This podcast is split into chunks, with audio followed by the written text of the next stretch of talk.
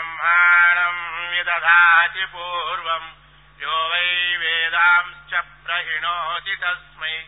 तगुंहदेवमात्मबुद्धिप्रकाशम् मुमुक्षुर्वै शरणमाम् प्रपद्ये।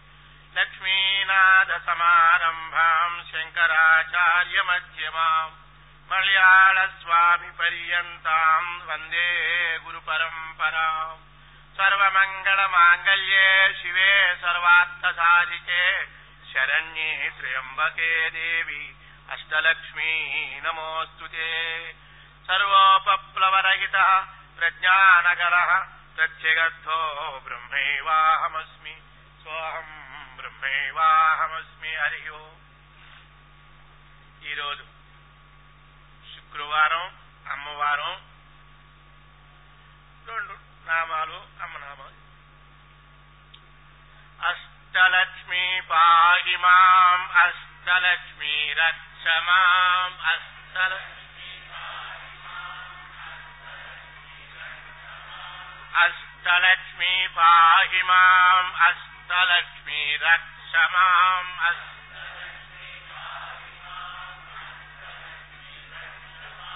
అష్టలక్ష్మి పాహి మాం ఆదిలక్ష్మి రక్ష మాం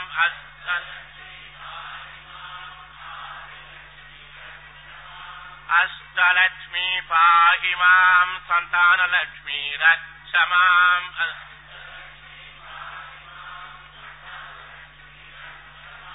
అష్టలక్ష్మి పాహి మాం గజలక్ష్మి రక్ష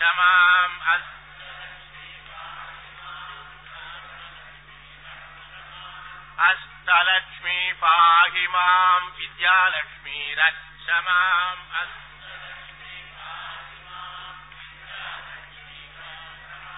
అష్టలక్ష్మి పాహి మాం ధాన్యలక్ష్మి రక్ష మాం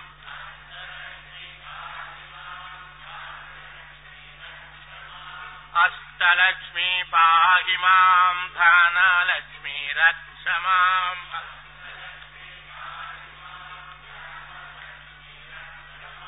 మాం అష్టలక్ష్మి పాహి మాం విద్యాలక్ష్మి రక్ష మాం అద్య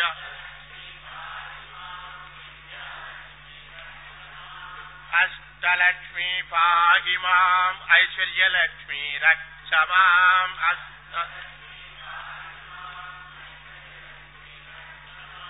అష్టలక్ష్మి పాహి మాం ధైర్యలక్ష్మి రక్ష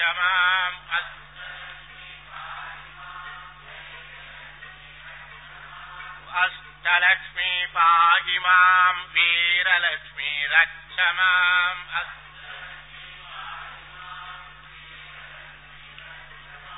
అష్టలక్ష్మి పాహి మాం అష్టలక్ష్మి రక్ష మాం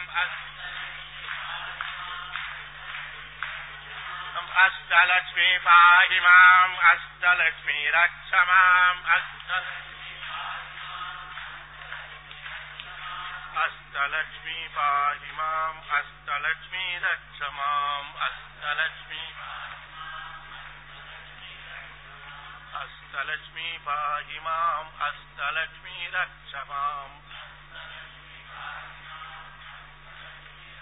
హర నమ పార్వతీపదే హర హర మహాదేవ్ సర్వాంతర్యామిని సచ్చిదానంద స్వరూపిణి జగన్మాతకు ప్రణామాలు అందిస్తూ చిన్నతనము నుండి విద్యా బుద్ధులు గురుదేవులు మహర్షద్గురు శ్రీ మలయాళ స్వాములు వారి పాదకము శిరసా నమస్కరిస్తూ మీ అందరికీ ఉత్తమ సంస్కారాన్ని అందించినటువంటి బాబూజీ మహారాజు వారికి ఆ స్థానంలో ఉండి మీకు చక్కటి అలవాటు పూజ్య శ్రీ మాతాజీ వారికి ఇంతవరకు మీకు శంకర భాష్యానుసారంగా తత్వాన్ని విపులంగా అందించినటువంటి పూజ్యులు శ్రీ శ్రీ విద్యా స్వరూపానందగిరి స్వామి వారికి అలాగే మా నిత్యానంద భారీ స్వామి వారికి ఇంకా ఈ సభలో ఉపస్థితులైనటువంటి పండితులకు మాతలకు మాన్యులకు మహిళామణులకు నా హృత్పూర్వక నమస్కారం చేస్తూ ప్రియ భగవత్ బంధువులారా ఈ రోజు గురు ఆరాధన. విజయదశమి గురుదశమి ఈ సంప్రదాయంలో ఈ రోజు ఉత్తమమైనటువంటి రోజు. గురుదశమి అన్నమాట. గురు ఆరాధన గురు క్షేత్రం గురుక్షేత్రం ఇది. పుణ్యక్షేత్రాలు మీకు ఉంటాయి దైవ క్షేత్రాలు వేరు గురుక్షేత్రాలు వేరు. ఆ దైవక్షేత్రాలకు వెళ్తే మీకు పుణ్యం రావచ్చు పాపాలు పోవచ్చు కానీ గురుక్షేత్రానికి వస్తే అంతేకాదు మీకు. ఆ క్షేత్రానికి వెళ్తే పాపాలు పోతే ఏమి లాభం అని. అలా పాపాలు వచ్చే అవకాశం ఉంటుంది. ఒక ఆయన కాశీ క్షేత్రం వెళ్ళాడు. కానీ నదిలో స్నానం అనుకు స్నానం చేసేసాడు కానీ వచ్చేసాడు వచ్చిన తర్వాత సందేహం కలిగింది. ఏమని గంగా స్నానం. ఏమి గంగలో స్నానం చేస్తే గంగా పాపం సుశీతాపం ధైర్యం కల్ప తరుస్వర కానీ ఒక ఆయనకి సందేహం కలిగింది. ఈయన వెళ్ళాడు కదా కాశీ గంగకి. వెళ్ళిన వాడికి స్నానం చేసి వచ్చాడు. వచ్చిన వాడికి మార్పు రావాలి కదా. ఏం మార్పు లేదు కదేమయ్యా అని ఒక ఆయన ఇలాంటి పండితుల వారి దగ్గరికి వెళ్ళి అడిగాడు. శాస్త్రం చెప్పిన మాట వట్టిదే లేకపోతే ఆయనకి వెళ్ళిన వాడు ఎలా అలాగే వచ్చాడు కదా కొట్టేయండి. ఆయన అన్నారు అబ్బాయి శాస్త్రము ఎప్పటికీ వట్టింది చెప్పదు. మనం అవగాహన చేసుకునే దాంట్లోనే తేడా ఉంటుంది. మరి నేను ప్రత్యక్షంగా చూచాను కదా. అబ్బాయి నువ్వు చెప్పింది నిజమే శాస్త్రం చెప్పింది నిజమే. అది ఎలా? అన్నా అండి. ఏమి లేదు వీడు గంగ దగ్గరికి వెళ్ళాడు. స్నానం చేసేటప్పుడు ఆ డ్రస్ ఏవైతే ఉన్నాయో అవి తీసి ఆ గట్టు మీదో చెట్టు మీదో పెడతాడో. అంతవరకే ఈ గంగలో మునిగినంత సేపు ఆ పాపాలు ఏవైతే ఉన్నాయో ఆ డ్రస్తో పాటు ఆ చెట్టు మీద ఆ గట్టు మీద ఉంటాయట. గంగా పాపం. ఆ స్నానం చేసిన సేపు పాపాలు మన జోలికి రావట. వాళ్ళ పైకి రాగానే యథా ప్రకారం సిద్ధిరస్తో నేను కొత్త చుట్టాన్ని కాదయా పాత చుట్టాన్ని తగులుకుంటుంటాయటండి ఇవన్నీ. అలా ఇప్పుడు చెప్పండి పోయినాయా పోలేదా? పోయినాయి పోయి పోయి అలా లాభం లేదయా పాపాలు పోయినా లాభం లేదో. పాపాలకి మూలమైన పాప బుద్ధి ఒకటి ఉన్నది. అజ్ఞానం అనేది ఒకటి ఉన్నది. అది నశించాలి అన్నమాట అది పోవాలంటే అజ్ఞానం పోవాలంటే ఏం చేయాలా? గురునాథుని ఆశ్రయించాలా? అందుకే చెబుతుంటారే పులినోట పడ్డా పర్వాలేదట. గురునోట పడితే లాభం లేదట. ఎందువల్ల పులినోట పడితే ఈ జన్మే నష్టమైపోతుంది. గురి నోటబడినట్లయితే జన్మ జన్మాలు నష్టప్రశ్న అయిపోతాయి. అలాగే అజ్ఞానం ఏదైతే ఉన్నదో దాన్ని తీసివేసేవాడు గురుడు అన్నమాట. అందువలన మనకి అజ్ఞానం మాకు అజ్ఞానం లేదు లేదు అనుకోవాకండి. ప్రతి ఒక్కడికి జన్మత వచ్చిన హక్కు అన్నమాట అజ్ఞానం. అది ఎంత జాగ్రత్తగా ఉన్నా నీవు? ఏదో ఒక రూపకంగా నీవు ఆవగిస్తుంది మా గురుదేవుడు చెప్పేవారు మలయాళ స్వామి వారు ఏ వంటిల్లు ఉంది కదా? ఈనాడు వంటిల్లు కాదు. అనగా ఈ గ్యాస్ స్టవ్లు వంటిళ్ళు కాదు కరెంటు పో- స్టవ్లు వంటిళ్ళు కాదు పూర్వము కట్టెల బయలు ఉండే వంటిళ్ళు. ఏమి? ఇస్త్రీ బట్ట కట్టుకుని తెల్లని వస్త్రం కట్టుకుని ఎంత జాగ్రత్తగా నువ్వు వెళ్ళినప్పటికీ ఏదో ఒక మూల నీకు ఆ మసి అంటి తీరుతుంది. అలాగే ఈ ప్రపంచం అనేది ఒక వంట ఇల్లు నువ్వు ఎంతగా చెయ్యమడిగట్టుకుని కూర్చున్నా నీకు అజ్ఞానం అనేది ఏదో ఒక మూలకంగా వచ్చి పట్టినే పడుతుంది. ఒకప్పుడు శని అనుకున్నానట అందరినీ పడుతున్నాను గాని అందరికంటే గొప్పవాడిని పడితే కదా నాకు లాభం అనుకున్నాడు. పేరు వస్తుంది అనుకున్నాడు. అందరికంటే గొప్పవాడు ఎవడంటే ఆ సృష్టికర్త గొప్పవాడు. ప్రపంచాన్ని సృష్టి చేశాడు కదా. అందువలన బ్రహ్మదేవుడు పట్టాలనుకున్నాడట అనుకుని మళ్ళా ఆలోచించాడు. బ్రహ్మదేవుడు కాదు గొప్ప విష్ణువు గొప్ప అన్నాడట. ఎందువలన? సృష్టి చేసిన వాడు గొప్ప కాదు పోషించేవాడు గొప్ప. ఆ, వనమహోత్సవాలు పెట్టి చేస్తుంటారు కదా. ఏ ఆ మినిస్టర్ వస్తాడు చీఫ్ మినిస్టర్ వచ్చేస్తాడు. ఒక మొక్క నాటి వెళ్ళిపోతాడు ఐదు మొక్కలు. నాటి వెళ్ళిన వాడు కాదు గొప్ప. ఏ రోజు ఆ బొంగ తీసుకుని ఆ కాలంలోకి వెళ్ళి నీళ్ళు పట్టుకొచ్చి ఆ భుజమంతా అరిగిపోయేటట్లుగా వాడు కాయ కాసేటట్లుగా ఆ నీళ్ళు పోసి ఆ చెట్లు పోషిస్తాడే వాడు గొప్ప అన్నమాట అది. వాడు కనుక పోషించకపోతే ఈ మొక్క ఏమవుతుంది? ఎండిపోతుంది కామరూపాలు లేకుండా పోతుంది.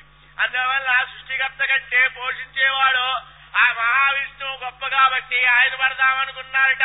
మళ్ళా ఆలోచించాడు కానీ విష్ణువు కూడా గొప్ప కాదు పోషించేవాడు. ఆయన సృష్టికర్త సృష్టి చేస్తూ ఉంటే పోషించేవాడు పోషిస్తూ ఉంటే ఏమి మనం కాలు పెట్టేదానికి సందు ఉండదు మట్టిని ఇప్పుడు మట్టిని కూడా మనకు దొరకదన్నమాట. అందులో లైన్ చేసేవాడు గొప్ప శివుడు.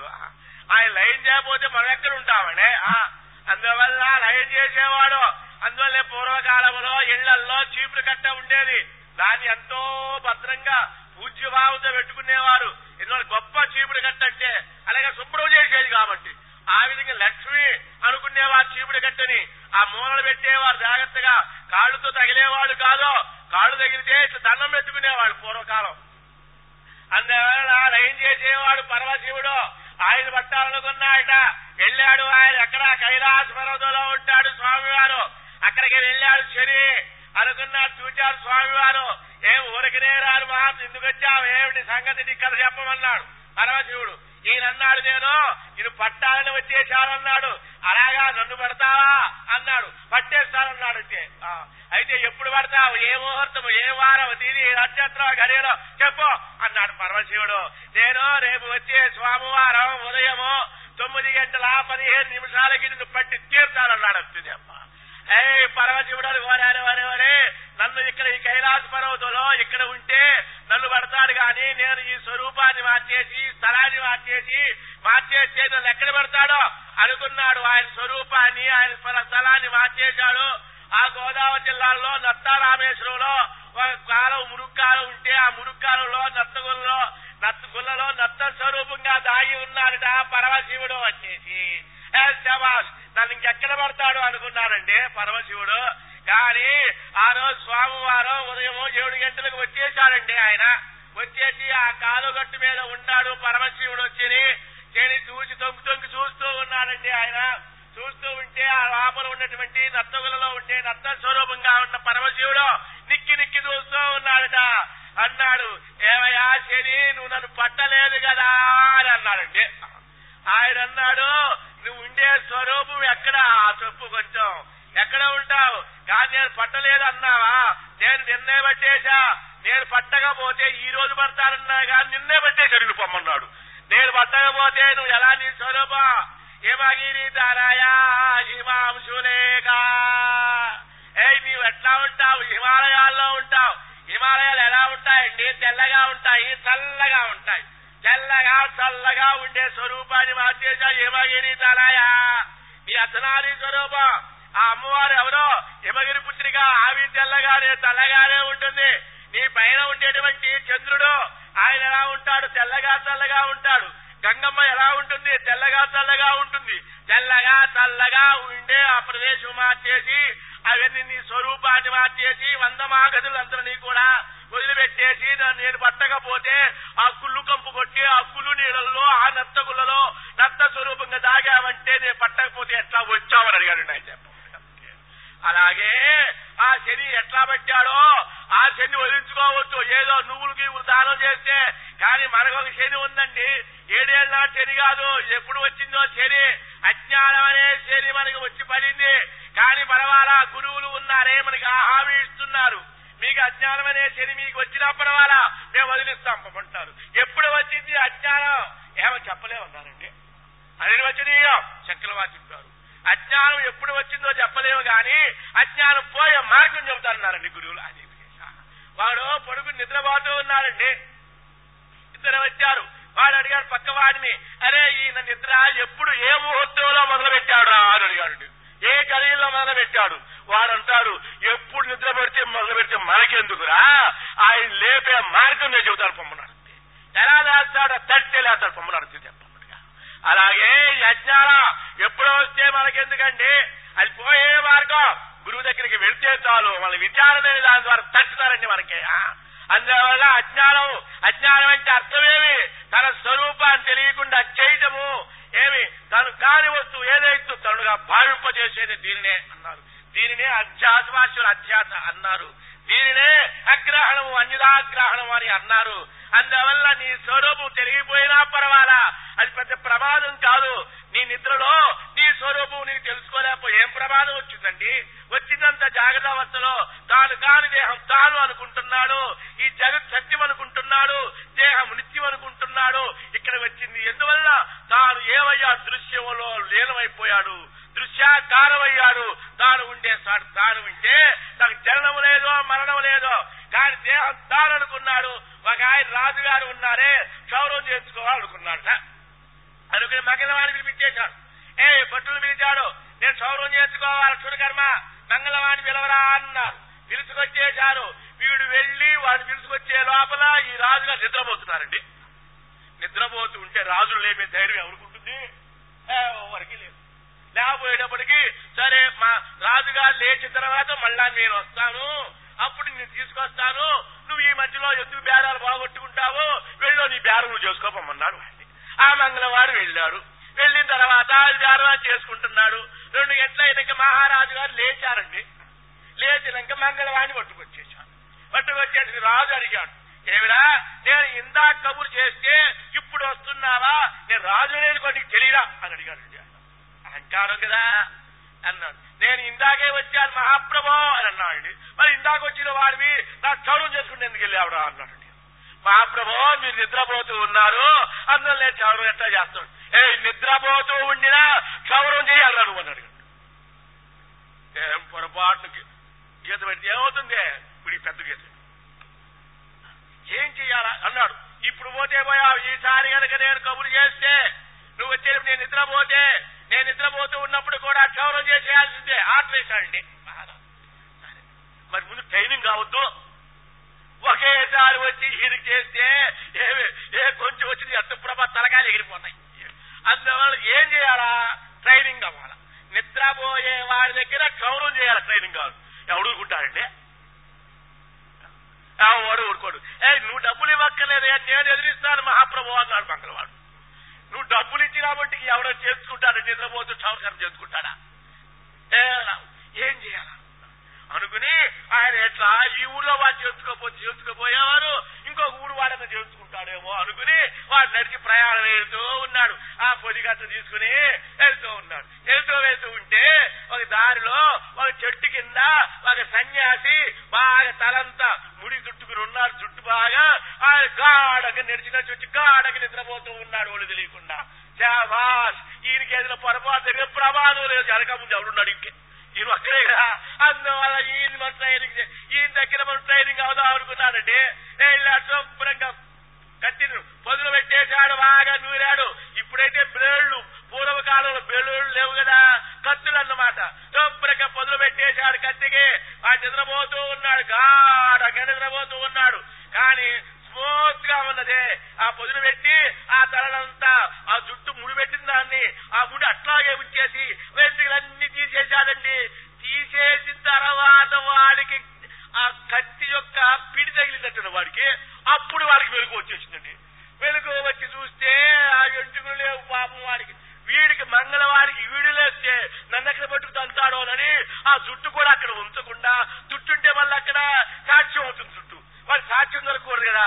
అందువల్ల ఏం చేశాడు? ఆ జుట్టు చేతిలో పట్టుకుని వాడు పరిగెత్తుతూ ఉన్నాడు ఈ సాధువు గారు లేచి వీళ్ళు పరిగెత్తుతూ ఉన్నాడండి ఆయన వెంట పరిగెత్తుతూ ఉంటే పక్క వాళ్ళు అడిగారు ఏమండి ఎందుకు వెళ్తున్నారు సాధువు గారు పరిగెత్తుకుని ఏం చేయమంటావయ్యా? నా తలకాయ తీసుకెళ్తున్నాడండి వాడు అన్నాడు.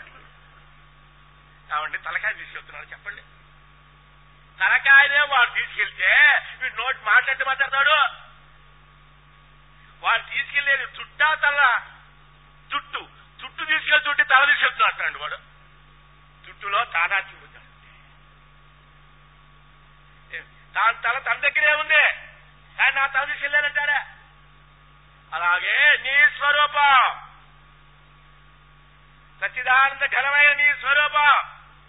నీ దగ్గరే ఉంటే నువ్వు సచ్చేవాడివి కాదు పుట్టేవాడివి కాదు. ఆ ఎత్తుకు పోతూ ఉంటే తాను ఎట్లా పరిగెత్తికి వెళ్ళిపోయాడో నేను అట్లాగే శరీరం పోతూ ఉంటే నేను పోయాలనుకుంటానండి వీడు. ఈ శరీరం తాను కాని శరీరం పోతూ ఉందండి పోతూ పోవడం చనిపోవడం నేను చనిపోయాను నేను పుట్టాను అనుకుంటా. ఎందువల్ల నేను సాధాత్మది ఇదే ధర్మీయాధ్యాస. ధర్మీయాధ్యాస. ధర్మీయాధ్యాస అంటే తాను కాని దేహం తాను అనుకోవడం ధర్మీయాధ్యాసం. ధర్మ్యాధ్యాస అంటే ఆ దేహం లక్షణాలు ఏవైతే ఉన్నాయో తానమే అనుకోవటము ధర్మ్యాధ్యాస తాను దాని దేహం తాను అనుకున్నాడు కాబట్టి దాని ధర్మాలు జననము మరణము నాయ అనుకుంటున్నా అండి. దేహమే తాను కాకపోతే జనమ సంబంధం ఏమిటి? నువ్వు కారు వేసుకెళ్తూ ఉన్నావు. పెదవాడు వెళ్ళాలి నువ్వు కూర్చున్నావు? ఆ టోల్ గేట్ ఉన్నది. ఆ గేట్ వేసేసాడు ఏ టోల్ గేట్ ఇవ్వ యాభై రూపాయలు యాభై రూపాయలు అన్నాడు. వీడన్నాడు తోలేవాడు. అది దిగేసి ఈ ఈ కారు నాది కాదు అని వాడు వెళ్ళిపోయాడంటే? కారు నాది కాదు అని వెళ్ళిపోయిన వాడికి వాడికి ఏమైనా టోల్గేట్ సంబంధం ఉంటుందా? వాడు అడుగుతాడేమండి? అడగడు. కారుతో సంబంధం ఉంటే కారులో కూర్చుంటే డబ్బులు ఇవ్వమంటాడు కారులో దిగెళ్ళిపోతే కారు తాను అనుకున్న వాడికే టోల్గేట్ సంబంధం. అలాగే దేహం తాను అనుకున్న వాడికే జన్మలతో సంబంధం ఉంది. తాను కాదనుకున్న వాడికి జననము లేదు మరణం లేదు. అందువల్ల ఈ దేహము నీది కాదు ఈ దేహం తనదే కాదు. ఈ దేహం నాది కాదు దేహం నేను కాదు. దేహం నాది కాదు దేహం నేను కాదు.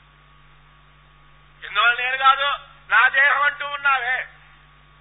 నా దేహం ఉన్నప్పుడు నువ్వు దేహానికి వేరుగా ఉన్నావా లేదా? నా టవలు అన్నాను. నా టవల్ అన్నప్పుడు టవల్ కట్టి నేను వేరుగా ఉన్నానా లేదా? నేను వేరుగానే ఉన్నా.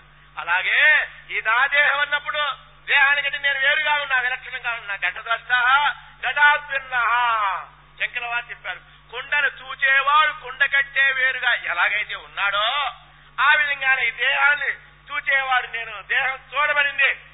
చూచేవాడు నేను. నేను దృక్స్వరూపం అందువల్ల దేహం నేను కాదు. ఇంటిలో ఉన్నవాడు ఇంటికంటే వేరు ఎలాగైతే ఉంటాడో ఈ దేహంలో ఉన్నవాడు నేను దేహానికంటే వేరు. ఇంటిలో ఉన్నవాడు ఇంటికంటే తాను వేరే. ఇల్లే నువ్వు అవుతావా నా ఇల్లు అంటాడు కానీ ఇల్లే నేనని ఎవడనండి ఏ మూర్ఖుడు అనడం. ఒకవేళ అన్నాడే చూసుకో ఇల్లే నేనని. వాళ్ళు ఏమంటారు? రే మెంటల్గా ఎఫెక్ట్ అయిందిలో విశాఖపట్నం మెంటల్ ఆఫీస్కు పంపిద్దాం పదమంటారండి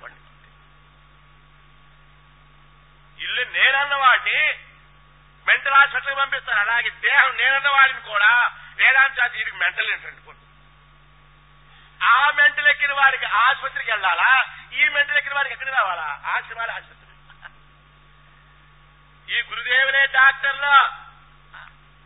అందువల్ల దేహం నేను కాదు దేహం నాది కాదు.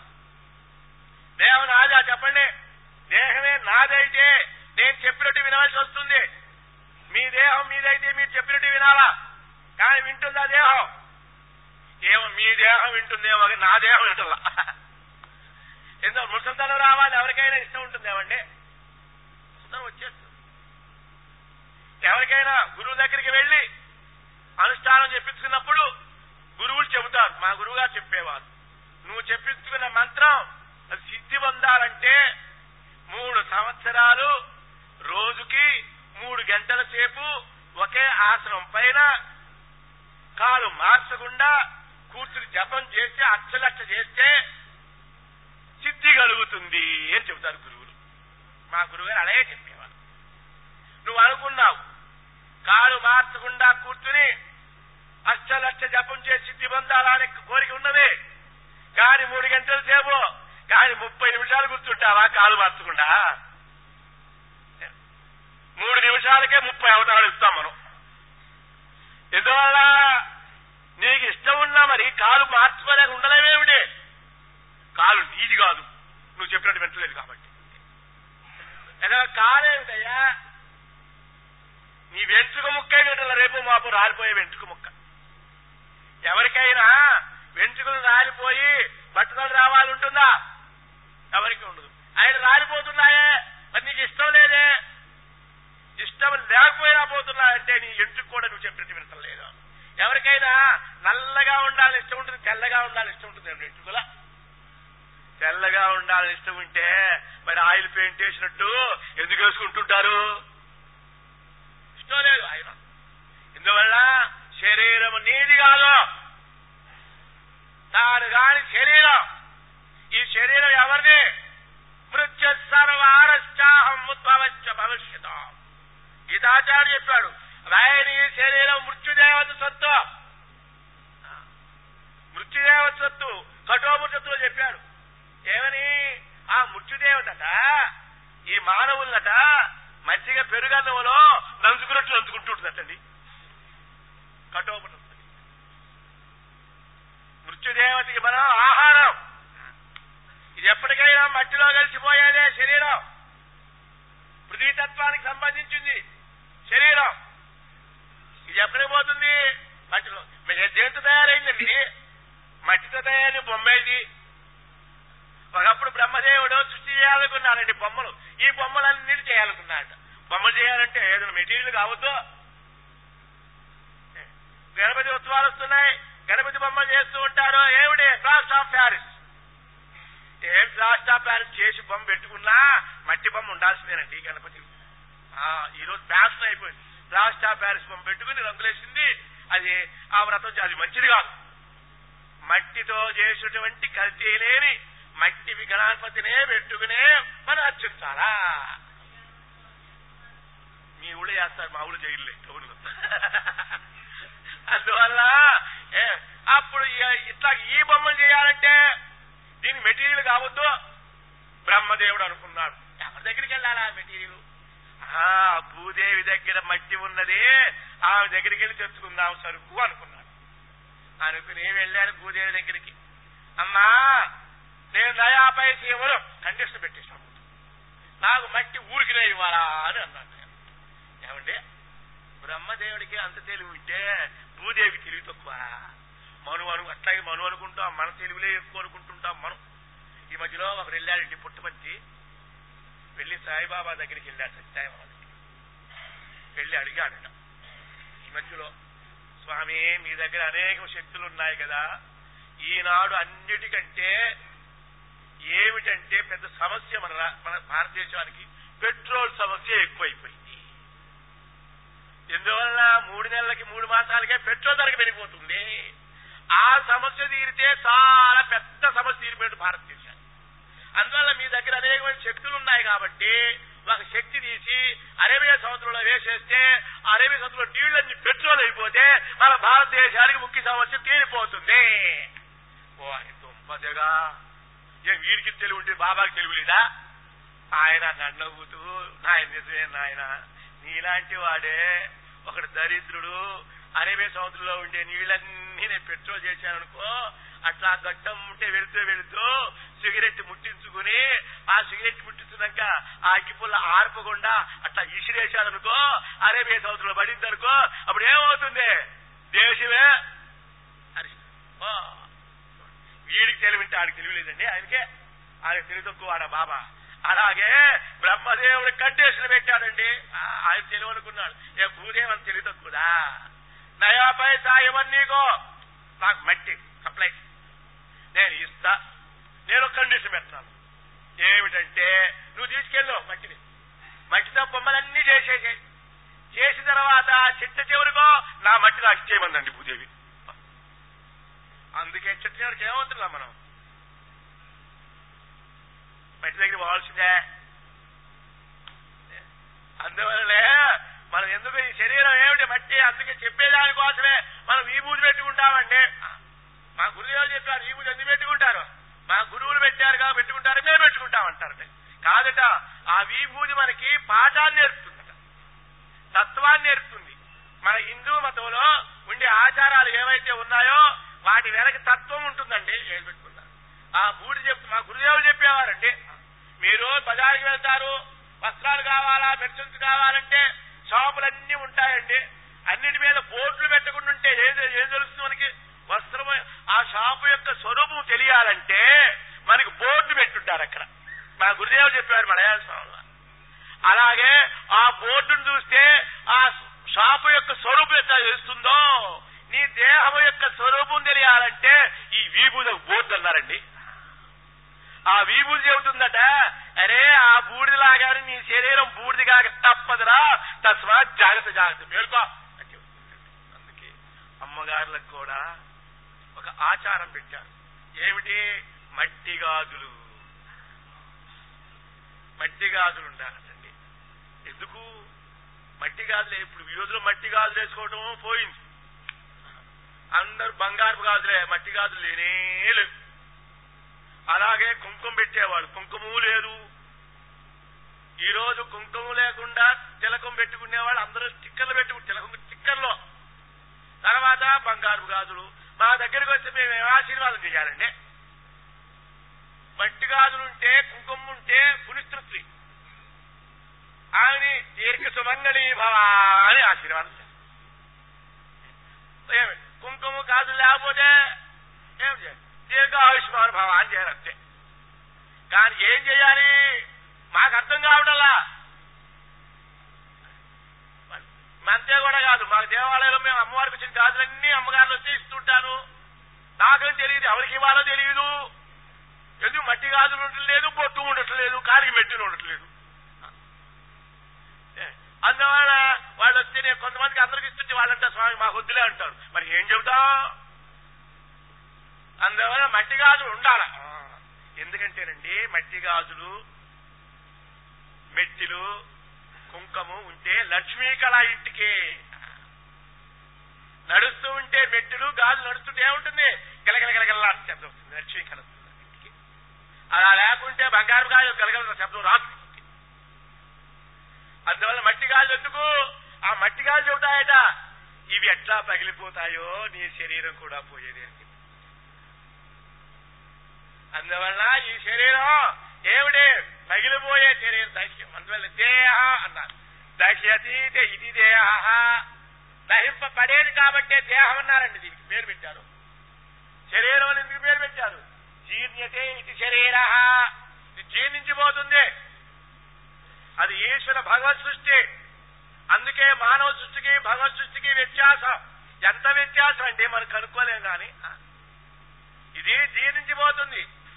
కానీ మానవ సృష్టిలో సంచి తయారు చేశాడు గోల్ సంచి. ఆ గోల్ సంచి మొట్టమొదటి ఎట్లా ఉంటుందండి మడతలు మడతలు ఉంటాయి. అందులో వస్తువులు వేస్తూ ఉంటే ఏమవుతాయి? మడతలు పోతాయి. ఏ కామేశ్వరక్క మీ ఆశ మీ ఇంట్లో ఉంటే గోల్ సంచి ఎట్టుంటుందో మీ ఇంట్లో అయితే మా ఇంట్లో తెచ్చే ఆ గోల్ సంచిలో వేశారు ఈ ధాన్యం ఏమవుతుంది? వేసిన కొద్దికి మడతలు పోతూ ఉంటాయి. అది మానవ సృష్టి.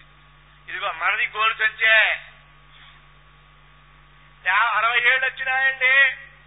ఎన్ని లట్లు వేసావో ఎన్ని జాంకాయలు వేసావో ఎన్ని ఎన్ని బియ్యం గింజలు వేసావో ఈ గోలు సంచిలో ముడతలు పడుతున్నాయా ముడతలు పోతున్నాయా? చెప్పండి. ముడతలు పడుతున్నాయి. అందువలన ఈ గోని సంచి క్షీణించిపోయేదండి. క్షీణితే శరీరం. అందువలన ఈ శరీరం దహింపబడేది క్షీణించిపోయేది అది నశించిపోయేది. దీని సద్భావ వికారాలు ఉన్నాయి. అంటే మామూలు తెలుగులో చెబుతారు సంస్కృతంలో చెప్పదు ఉండుట పుట్టుట పెరుగుట వృద్ధిపొందుట క్షీణించుట నశించుట. ఇలాంటి పండితులు చెబుతారు అస్థితే జాయితే వర్ధతే పరిణమతే ఇవన్నీ చెబుతుంటారు. కానీ మనకెందుకు? మనం మామూలు వాళ్ళం కదా. అందువలన ఉండుట ఎక్కడండి ఉండేది? తల్లి గర్భంలో పిండ రూపంగా ఉండుట. దీని షడ్భావికారాలు అంటారు తర్వాత పుట్టుట. తల్లి గర్భంలో ఉండే శరీరం ఏమైంది? పుట్టింది రెండు. ఉండుట పుట్టుట జారావచ్చిన శరీరం అట్లే ఉంటుందా? పెరుగుతుంది. ఆ తర్వాత యాభై సంవత్సరాల వరకు వృద్ధి పొందుతుంది. యాభై తర్వాత క్షీణిస్తుంది. ఆ తర్వాత నశిస్తుంది.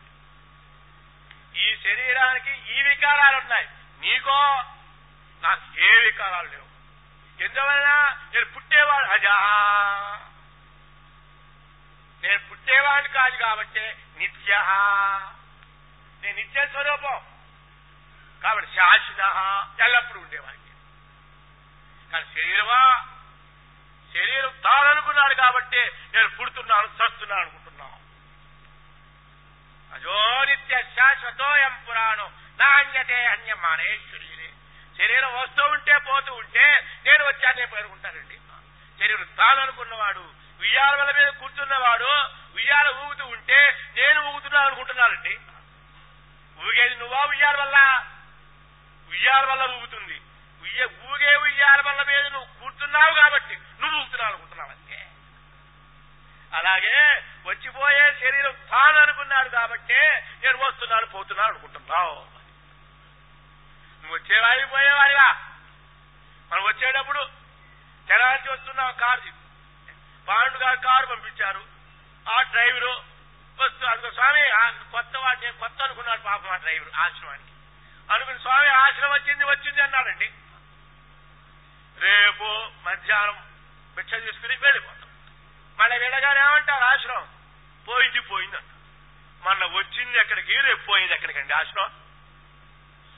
ఆశ్రమం వచ్చింది పోయింది ఏమైనా ఉన్నదా? లేదు వచ్చేది పోయేది ఏమిటి? కారు వస్తుంటే పోతూ ఉంటుంది. కారు వస్తూ పోతే అంటే ఆశ్రమం వచ్చింది పోయింది అనుకుంటా. ఆశ్రమం అక్కడే ఉంటుంది అది వచ్చేది కాదు పోయేది కాదు. అట్లాగే నీవు వచ్చేవాడివి కాదు పోయేవాడివి కాదు. నీ స్వరూపం సత్యస్వరూపం. త్రికాలముల ఎందు కూడా ఉండే స్వరూపం. అదే గురుడు ఏం బోధేస్తాడు తత్వమసి మహావాక్యం మొట్టమొదటిలో.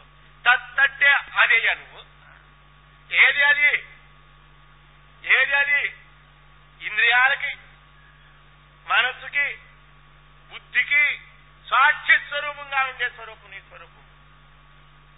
ఇంద్రియాని పరాణ్యాహు ఇంద్రియేభ్య పరం మన మనసస్తు పరా బుద్ధి యో బుద్ధే ప్రతస్తు సహా. సాక్షి అంటే ఏమిటి అర్థం? జాగ్రత్త అవస్థకి స్వప్నానికి సుషిప్తి అవస్థలకి సాక్ష్య స్వరూపం నువ్వు. వేదాంత పంచదశలో నాటక దీప ప్రకరణం ఒకటి ఉంటుంది వినండి ఆ గ్రంథాల పేరు విన్నా మంచిదే. మనం వింటామా? మనకి ఎవరు చెబుతారండి? మన గురువులు చెప్పాలంతే. వేదాంత పంచదశి. ప్రకటన గ్రంథాలండి ఇవన్నీను విచార సాగరము వేదాంత పంచదశి నైష్కర్మ్య సిద్ధి వివేక చూడామని అపరోక్షానుభూతి ఈ ప్రకటన గ్రంథాలన్నమాట ప్రకటన గ్రంథాలంటే అర్థమేమి ప్రకటన గ్రంథాలు ప్రకటన గ్రంథాలంటే మిగతా గ్రంథాలలో సాధనలు చెప్తూ వస్తాడు. ఇక్కడ సాధనలే ఉండవు. ఉత్తమాధికారికి చెప్పేసి బోధ ప్రకటన గ్రంథాలు. మిగతా గ్రంథాలు మధ్యమాధికారికి ఏమి? కనిష్టాధికారికి చెప్పే బోధన అవన్నీ. కానీ ప్రకటన గ్రంథాలు ఉత్తమాధికారి చెప్పే బోధన. అంటే ఏమిటి? ఇక్కడ శ్రవణము మననము నిధిధ్యాసం అక్కడ ఏం చెబుతారు? నిష్కామ కర్మ ఉపాసన అక్కడ చెప్తారు కానీ ఇక్కడ చెప్పరు. శ్రవణం. వినం వినం వినం వినం. తింటే శక్తి వస్తుంది వింటే ముక్తి వస్తుంది చెప్పారు నువ్వు వింటే ముక్తి వస్తుందయ్యా ఆ, నాకు ముక్తి రాలేదే వింటున్నానే? ఎలా వినాలో అలా వినలేదు కాబట్టి నీ ముక్తి రాలంతే వినే దాంట్లోనే దోషం ఉంది కానీ బోధలో దోషం లేదో. గురుడు చెప్పే బోధ ఒకే బోధ. కానీ నువ్వు వినే దానిలో వర్ష పూర్వకాలంలో మండవాలు ఇల్లుండేవండి. మా చిన్నప్పుడు మా పెద్ద మండవాలు ఈ బజార్కి ఆ బజార్కి ఉండేదండి. నీళ్ళు కావాలంటే ఉప్పు నీళ్ళు మంచినీళ్ళు ఎక్కడో ఊరు ఎలపలో ఉంటుంది. అక్కడికి వెళ్ళి మోసుకొచ్చేవాళ్ళమండి. కానీ వర్షం వస్తే మాత్రం వారం రోజుల వరకు మేము ఇక్కడ నీళ్ళు మంచి నీళ్ళు కోసం ఎందువల్ల మండవారోగులంటే అటు ఇటు ఎత్తుగా ఉండి రెండింటికి మధ్యలో ఇట్లా ఉంటుంది. దీని ఆ నీళ్ళు ఈ నీళ్ళు పోయేదాని కోసం గొట్టం పెట్టేస్తారు బయటికి. ఏ ఆ గొట్టం పెట్టినప్పుడు ఏం చేస్తారు? రాత్రి పూట వచ్చింది వర్షం ఏ, నులుగుంటూ నుళ్ళు కలిసి లేచి లేచి అరే రే గబ గబ గబ గబా పట్టేసి ఆ గంగాళ ఉన్నదే. వర్షం పడ్డ అరగంటకి ముందుగా పెట్టకూడదు ముందుగా పెడితే ఆ మట్టి అంతా దాంట్లోకి వచ్చేస్తుంది. అరగంటకి మట్టి పోయి శుభ్రం అవుతుంది కాబట్టి వాళ్ళు దాని దగ్గర పెట్టారు పెట్టేస్తే పడుకున్నది మా అమ్మగారు మా తల్లి. పడుకుని అరే రేపు నువ్వు ఇంకా లేవగానే అరే వారం రోజుల వరకు నువ్వు నీళ్ళకి లెక్కలేలా మంచి నీళ్ళకి. నాకు అమృతమైన పండగ అయిపోయిందండి వాళ్ళు ఏ అంతేకాదు ఎంత నీళ్ళు తెచ్చుకున్నా ఈ తీపి ఉండదు కానీ నీళ్ళు? అద్భుతం! ఇక్కడ అనుకున్నాం. ఏమి? శ్రమ లేదు. తీయటి నీరు తాగుతున్నామో. పండగే పండగ మనకి. కాదు ప్రతి ప్రొద్దున్నరే ఎదురండిరా ఆ గంగాలు ఇద్దరు పట్టుకురండి. ముగ్గురు పట్టుకురండి. మీరు ఒక్కరు పోయలేరా? అబ్బా ముగ్గురు నలుగురు వెళ్తా. మా నాన్నగారు కూడా వచ్చారండి. పట్టుకొస్తే ఆ నీళ్ళు చుక్కలేదు. ఆ గంగాలో ఆ డిజర్ట్లో పాలించి పెట్టింది మా అమ్మండి.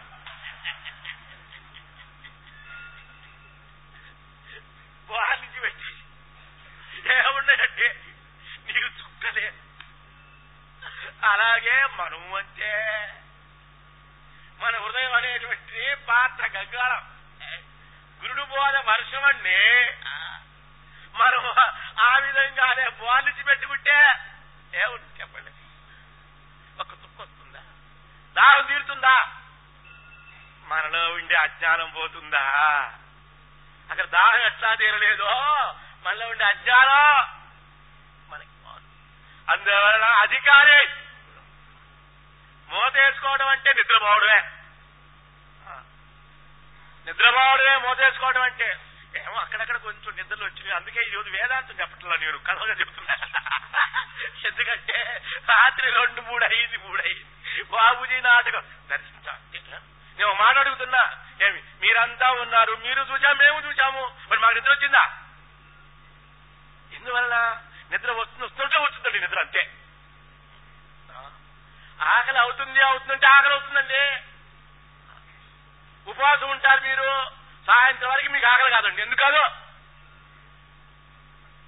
సాయంత్రం నత్తాలు ఉండేవాళ్ళు కార్తీక మాసం మొత్తం నాకు సాయిబాబా ఫోన్ చేసి చెప్పాడు. స్వామి నేను సోమవారం ఒక రోజే ఉంటున్నాను. ఫోన్లో ఏమిడే నీరసంగా ఉన్నాం ఏమిటంటే స్వామి ఈ రోజు సోమవారం ఉపవాసం ఉన్నానండి. అయ్యో పాపం అన్నా. అదేంటి స్వామి? నేనున్నానే. ఒక్కరోజే ఉపవాసము. ఆ అమ్మగారు డాక్టర్ అమ్మగారు ఉన్నారే? పేరు? డాక్టర్ అమ్మగారు స్వర్ణక్క స్వర్ణక్క నెల రోజులు నత్తాలు ఉంటుందండి. నెల రోజు సాయంత్రమే భోజనం చేసేదాం. అని ఆకలి వస్తుంది ఏమంటే మామూలు రోజుల్లో ఉండమని చెబుదాం. అవును. మామూలు భోజనం మేము పెట్టము ఉండమంటే తిట్టిపోతుంటుంది పెట్టడం అంతే ఆకలి ఎందువల్ల ఆకలి అవుతుంది? మరి ఆ రోజు ఎందుకు ఆకలి కాదు? ఆకలి. దాని మీద నీ మనసు లేదు అంతే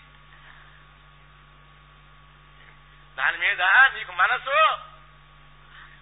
అందువల్ల మనసు ఉంటే నిద్ర ఎందుకు వస్తుందండి ఏం మేము అందరం రాత్రి దాకా ఉండలా? మాతాజీ ఉండలా? ఎందుకు రాదు? ఉంటే శ్రవణ మంది ఆసక్తి ఉంటే నిద్ర పటాపంచి పోవాలంటే అంతే. అందువల్ల నిద్రపోయే వాళ్ళు ఎలాంటి వాళ్ళు వినేవాళ్ళల్లో వేదాంత పరిభాష రకరకాల చెప్పిన మూడు రకాల వాళ్ళు అన్నారండి మూడు రకాల వాళ్ళు ఉంటారటండి వాళ్ళు. ఎవరు వాళ్ళు? ఒకళ్ళు ఉన్నారు విక్షేపం కలిగిన వాళ్ళు. మన మన మనసుకి మూడు అవస్థలు ఉన్నాయటండి. ఏకాగ్రావస్థ అనేకాగ్రావస్థ శూన్యాగ్రావస్థ మన మనసుకి మూడు అవస్థలు ఏమిటవి? శూన్యాగ్రావస్థ అనేకాగ్రావస్థ ఏకాగ్రావస్థ. శూన్యాగ్రావస్థ అంటే అర్థం? నిద్ర. కూర్చుంటారు పాపం పుణ్యం ఉంటుంది. వేదాంతం వినాలని వచ్చి కూర్చుంటారు. కానీ ఇది ఒక విగ్రహదేవత అండి నిద్ర అనేది. మా గురుదేవుడు చెప్పేవారు విఘ్నదేవతలట ఎక్కడ ఉంటారంటే శ్రవణం దగ్గరికే వచ్చి ఉంటారట వాళ్ళు. సినిమాల దగ్గరికి వచ్చి ఉండరు వాళ్ళు. టీవీల దగ్గరికి వచ్చి ఉండరు వాళ్ళు. వేదాంత శ్రవణం చేసే ఎందుకో? వేదాంత శ్రవణము చేసే చోట విఘ్నదేవతలు వచ్చి ఉంటారటండి అందులో అన్ని విఘ్నదేవతల కంటే పెద్ద విఘ్నదేవత ఎవరు? నిద్ర. మనకేదో పుణ్యం ఉండి బాబూజీ దగ్గరికి చేరి ఈ బృందావనంలోకి వచ్చి శ్రవణం చేయాలనుకుంటామండి మనం కానీ విగ్రహ దేవత నిద్ర పుడుతుందండి. ఎందుకని వాడికి వాడు కడుపు మంటటండి వీళ్ళకే కాదు సగుణ సగుణ దేవతలకు కూడా కడుపు మంటేనట. వారు విగ్రహాలు పంపిస్తారటండి. విగ్రహదేవతలు నేరుగా రారట మనకి. సగుణ దేవతలు విగ్రహాలు పంపిస్తారట శ్రవణం చేసేవాడి దగ్గరికి. పో పో నిద్ర దేవత వెళ్ళి ఉండు నువ్వు. అంటారటండి. ఎందుకో? సగుణ బ్రహ్మలకట అసూయటండి వాళ్ళకి. ఎందుకని? నా స్థానానికంటే పైన ఉండే స్థాన పరబ్రహ్మ స్థానాన్ని వీళ్ళు పొందబోతున్నారు కాబట్టి వీళ్ళకి అసూయ సగుణ బ్రహ్మలకి.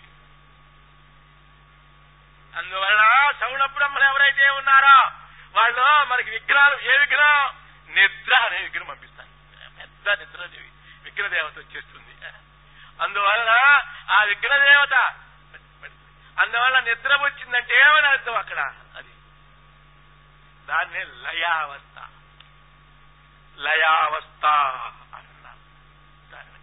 అందువలనే మనం చాలా నేను అనుకుంటు కొన్ని సభల్లో ఎవరు ఇంట్రెస్ట్గా వచ్చేవాళ్ళు? వేదాంతం అంటే ఇంట్రెస్ట్ కలిగిన ఎవరనంటే చెబుతూ ఉంటారు అందరికంటే ముందు వచ్చి అందరికంటే వెనకెళ్ళేవాళ్ళు మాతాజీ రాకముందు రావాలా మాతాజీ వెళ్ళాక వెళ్ళిపోవాలి? వాళ్ళు ఇంట్రెస్ట్ కలిగా ఉండండి అట్టి అట్టి వాళ్ళే వేదాంతాలు అనుకు నిజమే కొంతమంది ఉంటారు. వాళ్ళు ఎందుకు వస్తారంటే వేదాంతం అధికారులు వాళ్ళందరినీ అధికారం చెప్పడానికి వీల్లేదు మళ్ళా. ముందుకు వచ్చే వాళ్ళందరూ. ఎందుకు వస్తారు ముందుగానంటే ఈ గోడ కుర్చీలు దొరకకుండా ఏమని వస్తారు ముందుకు కొంతమంది. ఎందుకు? నిద్ర నిద్రపోవడానికి. ఓంకారం చెప్పగానే గురక పెడతాయి. ఇక్కడ ఓంకారం అక్కడ గురక రెండు ఒకటే. నిద్రా సమాధి స్థితి. అందువల్ల ఏమిటది? లయావస్థ. అందువల్ల లయావస్థ నిద్ర. ఎందుకు వస్తుందండి? నాకు నిద్ర వచ్చింది వస్తుంది కూడా నిద్ర వచ్చేస్తుంది లేక నిద్ర నిరీక్ష పెట్టుకో. దేనందు నిరీక్షణ నీకు కలిగితే ఏమి రావండి నీకు. గురువులు చెప్తా నిరీక్షణ. నిద్ర నిరీక్షణ చేయి. నీతో దొంగవాడు ప్రవేశిస్తున్నాడు. నువ్వు మేలుకుని ఉండో నిరీక్షణ చేయి దానివాడు వాడు నిద్రపోయేవాడు ఇంట్లో దొంగవాడు వస్తాడండి. అట్లాగే నీకు నిద్ర అనే దొంగవాడు ఎప్పుడు వస్తాడు? అజాగ్రత్తగా ఉన్నప్పుడు వచ్చేస్తాడు. నిరీక్షణ పెట్టా. అందువల్ల నిద్ర ఆ, అందుకే ఈ రోజు నేను నిద్రపోయే దాని కోసం కథలు చెబుతున్నా. ఎందువల్ల అందరూ చూచా? అక్కడక్కడక్కడ కొంతమంది నిద్రలో ఉన్నా నేను చెబుతా ఎవరో కావాలంటే. అందుకే చెప్పు ఇప్పుడు ఎందుకు బాబు? ఎందుకంటే మీ రెండు కళ్ళే మాయకు చూస్తాయి మా వెయ్యి కళ్ళు మీకు చూస్తాయి. అందువల్ల మాకు సహస్రాక్ష. కాబట్టి మేము సహస్రాక్షం మేమే సామాన్య పెట్టి. మరి అందువల్ల అందువల్ల నిద్ర దాని లయ అవస్థ అని అన్నారండి ఇంకొకటి ఉందండి ఏమిటది? విక్షేపావస్థ మన మనసు అవస్థ విక్షేపావస్థ అంటే చెప్పరు పుణ్యం ఉండే శ్రవణం లోపల రావాలనుకుంటారు. వచ్చిన వాళ్ళు శ్రవణం నందు చెవులు పెట్టరో? ఎందుకో? వచ్చిన అరే మన ఇంటి పక్క వాళ్ళు వచ్చి వస్తారన్నారు వచ్చారో లేదో? అరే రాలేదే ముందు చూస్తారు రాలేదే. వెనక చూస్తారు ఇంకా రావట్లేదేమో అని. ముందు చూస్తారు రాలేదు కూర్చోలేదు. వెనక చూస్తారు ఇంకా రావట్లేదే రావట్లేదే రావట్లేదు. వాడికి వస్తే రాజుతానికి రాకపోతే అనుకేమండి విక్షేపం. ఇది విక్షేపావస్థ. ఈ లయావస్థకి విక్షేపావస్థకి మధ్య నార్మల్ స్థితి ఒకటి ఉంది దానినే ఏకాగ్రావస్థ అని అన్నారు ఆ ఏకాగ్రావస్థతో శ్రవణం చేస్తేనే శ్రవణం అనబడుతుంది. లేకుంటే శ్రవణం కానే కాదు. అలా ఏకాగ్రావస్థతో శ్రవణం చేశావా లేదా అని గురుడు చూస్తాడండి. కృష్ణ పరమాత్మ అడిగాడు కూడా. బోధంతో చెప్పి త్వయైకాగ్రేణ చేతస. ఏమయ్యా ఏకాగ్రంగా విన్నావా లేదా? అడిగారండి ఆ దాని మీద అర్థం ఉందండి.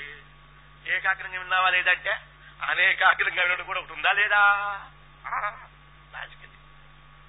మీరు పరిచయం చేస్తూ వీడు మా పెద్ద పిల్లవాడండి అన్నారు. వీడు పెద్ద పిల్లవాడంటే చిన్న పిల్లవాడు ఉన్నట్టేగా? కృష్ణ పరమాత్మ అడిగాడు ఏకాగ్రంగా విన్నావా లేదా అంటే నువ్వు అనేకాగ్రంగా విన్నావా లేదా ఏకాగ్రంగా విన్నావా అంతే కదండి. అడక్కడే అడిగినట్టుకి దీన్ని ఏమంటారంటే ఏమనుకోమాకండి. దీనిని నియోగి ముష్టి అని అంటారు. ముష్టిలో కూడా తేడాలు ఉన్నాయండి? వైదిక మిష్టి నియోగి మిష్టి లేవు? మా ఊళ్ళో అనుకున్నారు మీకు తెలుసు మీ- మీ సంగతి చెప్పటం లేదు బాబు. మజ్జిగ లేవు. నియోగులు వచ్చి మజ్జిగ అడగరు. అమ్మా మీకేది పాలిచ్చిందా ఈ రోజు అయ్యో ఏం భాగ్యం అండి పాలు ఇచ్చింది మజ్జిగ చేసి తీసుకెళ్ళండి మజ్జిగ. తీసుకెళ్ళండి తీసుకెళ్ళండి. వీళ్ళు అడిగారా మజ్జిగ? అడగరా? అడక్కనే నియోగి ముష్టిది. వైదికులు అదే లేదు. అమ్మా మజ్జిగ ఉంటే పోయాం మజ్జిగ పోయమ్మా. ఉంటే కూడా అందరు మజ్జిగ పోయమ్మా. అంతే.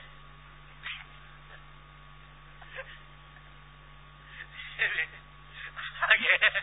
అంటే నియోగి అట్లాగే కృష్ణ పరమాత్మ. ఆయన ఏమంటున్నాడు? అనేక అగ్రంగా విన్నావా ఏమని అడిగాడు ఆయన. ఇది అడక్కనే అడిగాడండి ఆయన. వీళ్ళు అడక్కనే మంచిగా అడిగినట్టు ఆయన అడక్కనే అడిగేశాడండి అది. అప్పుడు ఆయన అన్నాడండి ఆయన అధికారండి ఎవరు? అర్జునుడు సామాన్యుడా పరమ భక్తురాలైనటువంటి కుంతీదేవి పుత్రుడండి ఆయన. ధర్మమే తన స్వరూపం కలిగినటువంటి ధర్మరాజు యొక్క సోదరుడండి ఆయన. ప్రవచ్యామ్య అనసూయవే. చెప్పాడు ఉమాధ్యాయులు నీకు అసూయ లేదయ్యా నువ్వు అధికారివయ్యా ప్రత్యామి కాదయ్యా ప్రవచ్యామయ్యా అని చెప్తాడు పశ్యామికి ప్రవచ్యామికి ప్ర అనే విషయం వాడాడు అంటే ఏమిటి?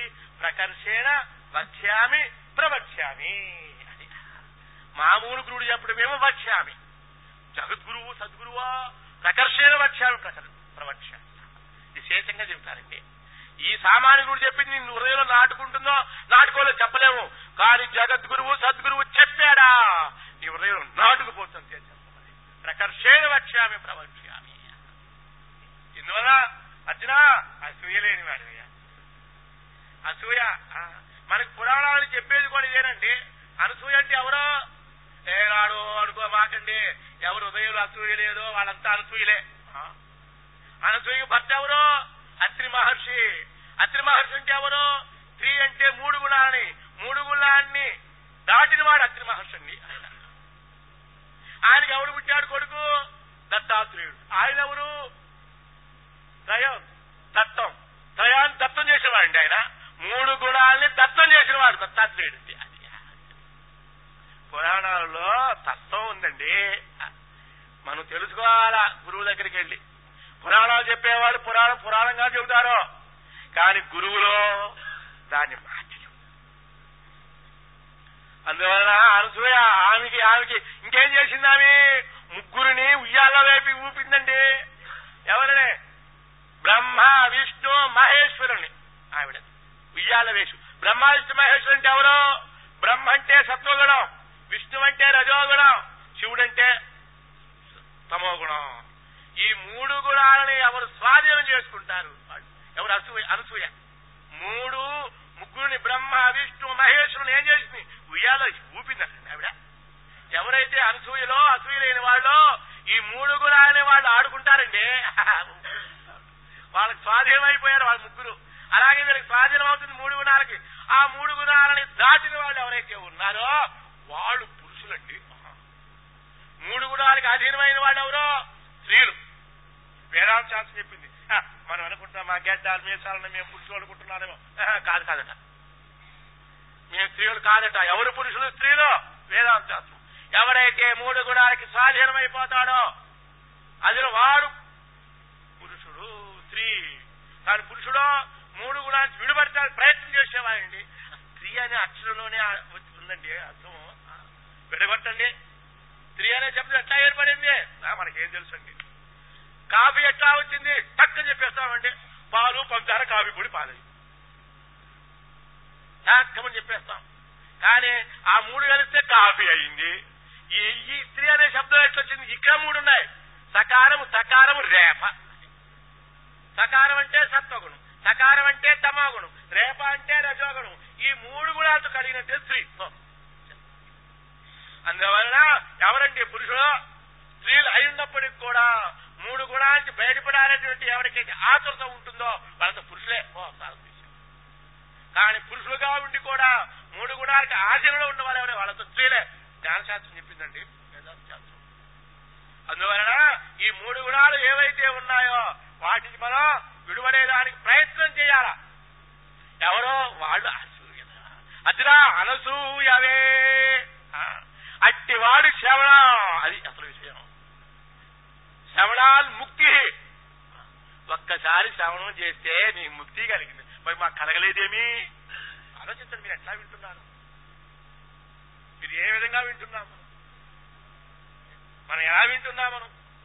మనం పురాణాలు మనకి అన్యోపదేశంగా ఉపదేశం చేస్తున్నాయి. సాక్షాత్గా మనకి చెప్ప పురాణాలు ఎప్పుడు కూడా. ఎందుకని సూటిగా మనం చెబితే మనకి కోపం వస్తుంది. పురాణాలే వినం మనం అన్యోపదేశంగా చెప్పారు వాళ్ళంతా కూడా. పురాణాలు.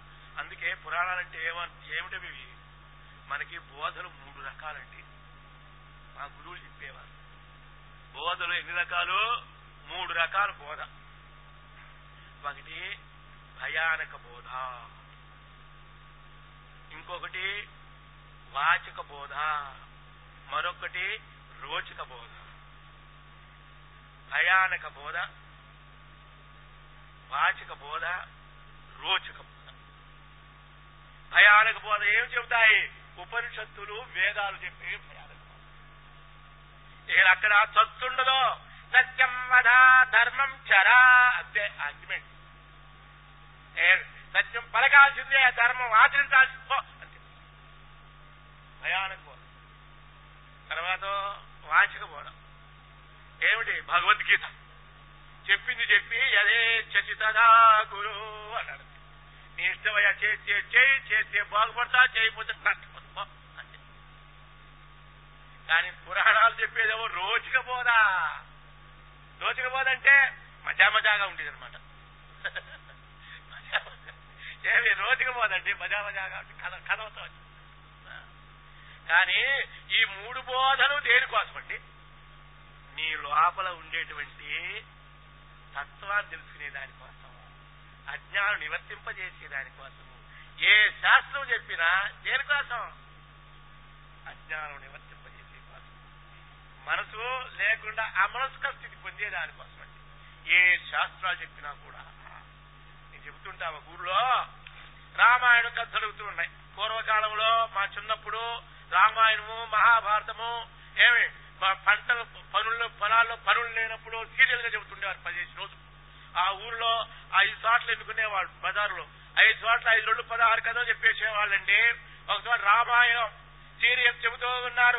కానీ భర్తకి రామాయణం అంటే చాలా ఇష్టం. భక్తి అవన్నీ ఉన్నాయి? భార్యకి ఇష్టం లేనే లేదు. కానీ దీని దుంపదయ ఒక్క రోజైనా రామాయణం వింటే బాగుంటుంది. వినిపిస్తాలి అనుకున్నాడు భర్త అండి ఆయన. కానీ ఆ వింటేనా పాడా? నువ్వు వెళ్ళా పో చాలులే. మాకు ఇంకెందుకు అంటిస్తావు? జాడ్యం నా నిద్రపోతుంది పొమ్మన్నాడు. తెలుసుకున్నాడు కీలకం పట్టుకున్నాడంటే ఒకరోజు ఉండి ఏమే ఏమే భోజనం పెట్టేటప్పుడు నీకు ఈ రోజు గనక రామాయణానికి వెళ్ళి విను ఇంటి కాపల కాస్తాను రేపు కంచి పొట్టు చీర నేను అందులో ఏం పొట్టు చీర? కంచి పొట్టులో కూడా సొసైటీ పొట్టు చీర కూడా పెడతారే అన్నాడంటే సొసైటీ పొట్టు చీర చాలా ఖరీదుండవు ఆ సామాన్ ఆయన సొసైటీ పొట్టు చీర కూడా పెడతారంట అండి ఆయన. బొమ్మడికి ఆమె పొట్టి చీర నగలంటే అంత పిచ్చండి ఆమె పాపం. ఏ సరే పో దే- బొమ్మడికి పోయింది అక్కడికి వెళ్ళింది. ఆయన కథ వినాలి కదా మళ్ళీ ఆయన ఒక కండిషన్ పెట్టాడు. నువ్వు వెళ్ళి అక్కడ నిలబోతే లాభం లేదు సాపు తీసుకెళ్ళి నువ్వు వినాలని వచ్చింది. అని చెప్పాలన్నాడు మళ్ళీ ఆయన. అట్లయితే పొట్టి చీర కూడా సారే చచ్చి చెడేది పొట్టి చీర వ్యామోహం కథ అంతా విన్నది పాపం. విన్న తర్వాత ఇంటికి వచ్చేసింది ఇంటికి వచ్చినాక భర్త అడిగాడు ఏమే ఏం చెప్పారే? అది కథలోని. ఏం చేయమంటావు? అక్కడికి నీ ముఖాలు ముద్దులు పెట్టమన్నాడు. అంటే ఏమిటి? అక్కడికి వెళ్తే సీతమ్మ వారి యొక్క ప్రాతిమత్యాల గురించి చెప్పారటండి కథ అది. అక్కడికి వెళ్ళినా నీ ముఖాన్నే ముద్దులు పెట్టమన్నాడు. అలాగే ఏది విన్నా ఏ శాస్త్రాలు చెప్పినా ఏ పురాణాలు చెప్పినా ఏమిటి? నీ ముఖాన్ని బొద్దు పెట్టమని అంటే నీ మనసు లేకుండా చూసుకోమని నీ అజ్ఞానాన్ని బాపుకోమని అంతే కదండి. అందువల్ల ఏ శాస్త్రాలైనా సరే పురాణాలు చెప్పేది కూడా అయితే చెప్పే బోధలో తేడా ఉంటుంది. ఎవరెవరికి అధికారి తారతమ్యాన్ని అనుసరించి మహర్షులు మనకు అందిస్తారు పురాణాలలో ఉపనిషత్తుల్లో వేదముల తత్వాన్ని గుప్పిస్తే ఆ తత్వాన్ని కథ రూపకంగా మనకి పెట్టారండి రామాయణ భారత మహాభారత. భాగవతాలు. ఎందువల్ల మన లోపల అజ్ఞానం అజ్ఞానం నివర్తింపబడాలా? కానీ మనమా పిల్లవాడికి రోగం పూర్వకాలంలో జ్వరం వస్తే ఏం చేసేవాడు? ఇప్పుడుండే ఈ ఇంగ్లీష్ మెడిసిన్స్ ఉన్నాయి అప్పుడు. ఆయుర్వేదం అంటే ఆయుర్వేదం మందులు గొట్టాలుండే బేబీ విరోచన కావాలంటే బేబీ విరోచన మాత్రమే ఉండేవండి పూర్వం. అవి వేసేవాడు ఇప్పుడు ఏ అబ్బాయి జ్వరం వచ్చేసిందండి జ్వరం వస్తే ఆయుర్వేద డాక్టర్ మందు ఇచ్చేశాడు. ఆ చేదు కషం మాత్రలు పూర్వం. అది వేస్తేనే కానీ జ్వరం పోదు విష జ్వరం పోవాలంటే విషం కావాల్సిందే మళ్ళీ.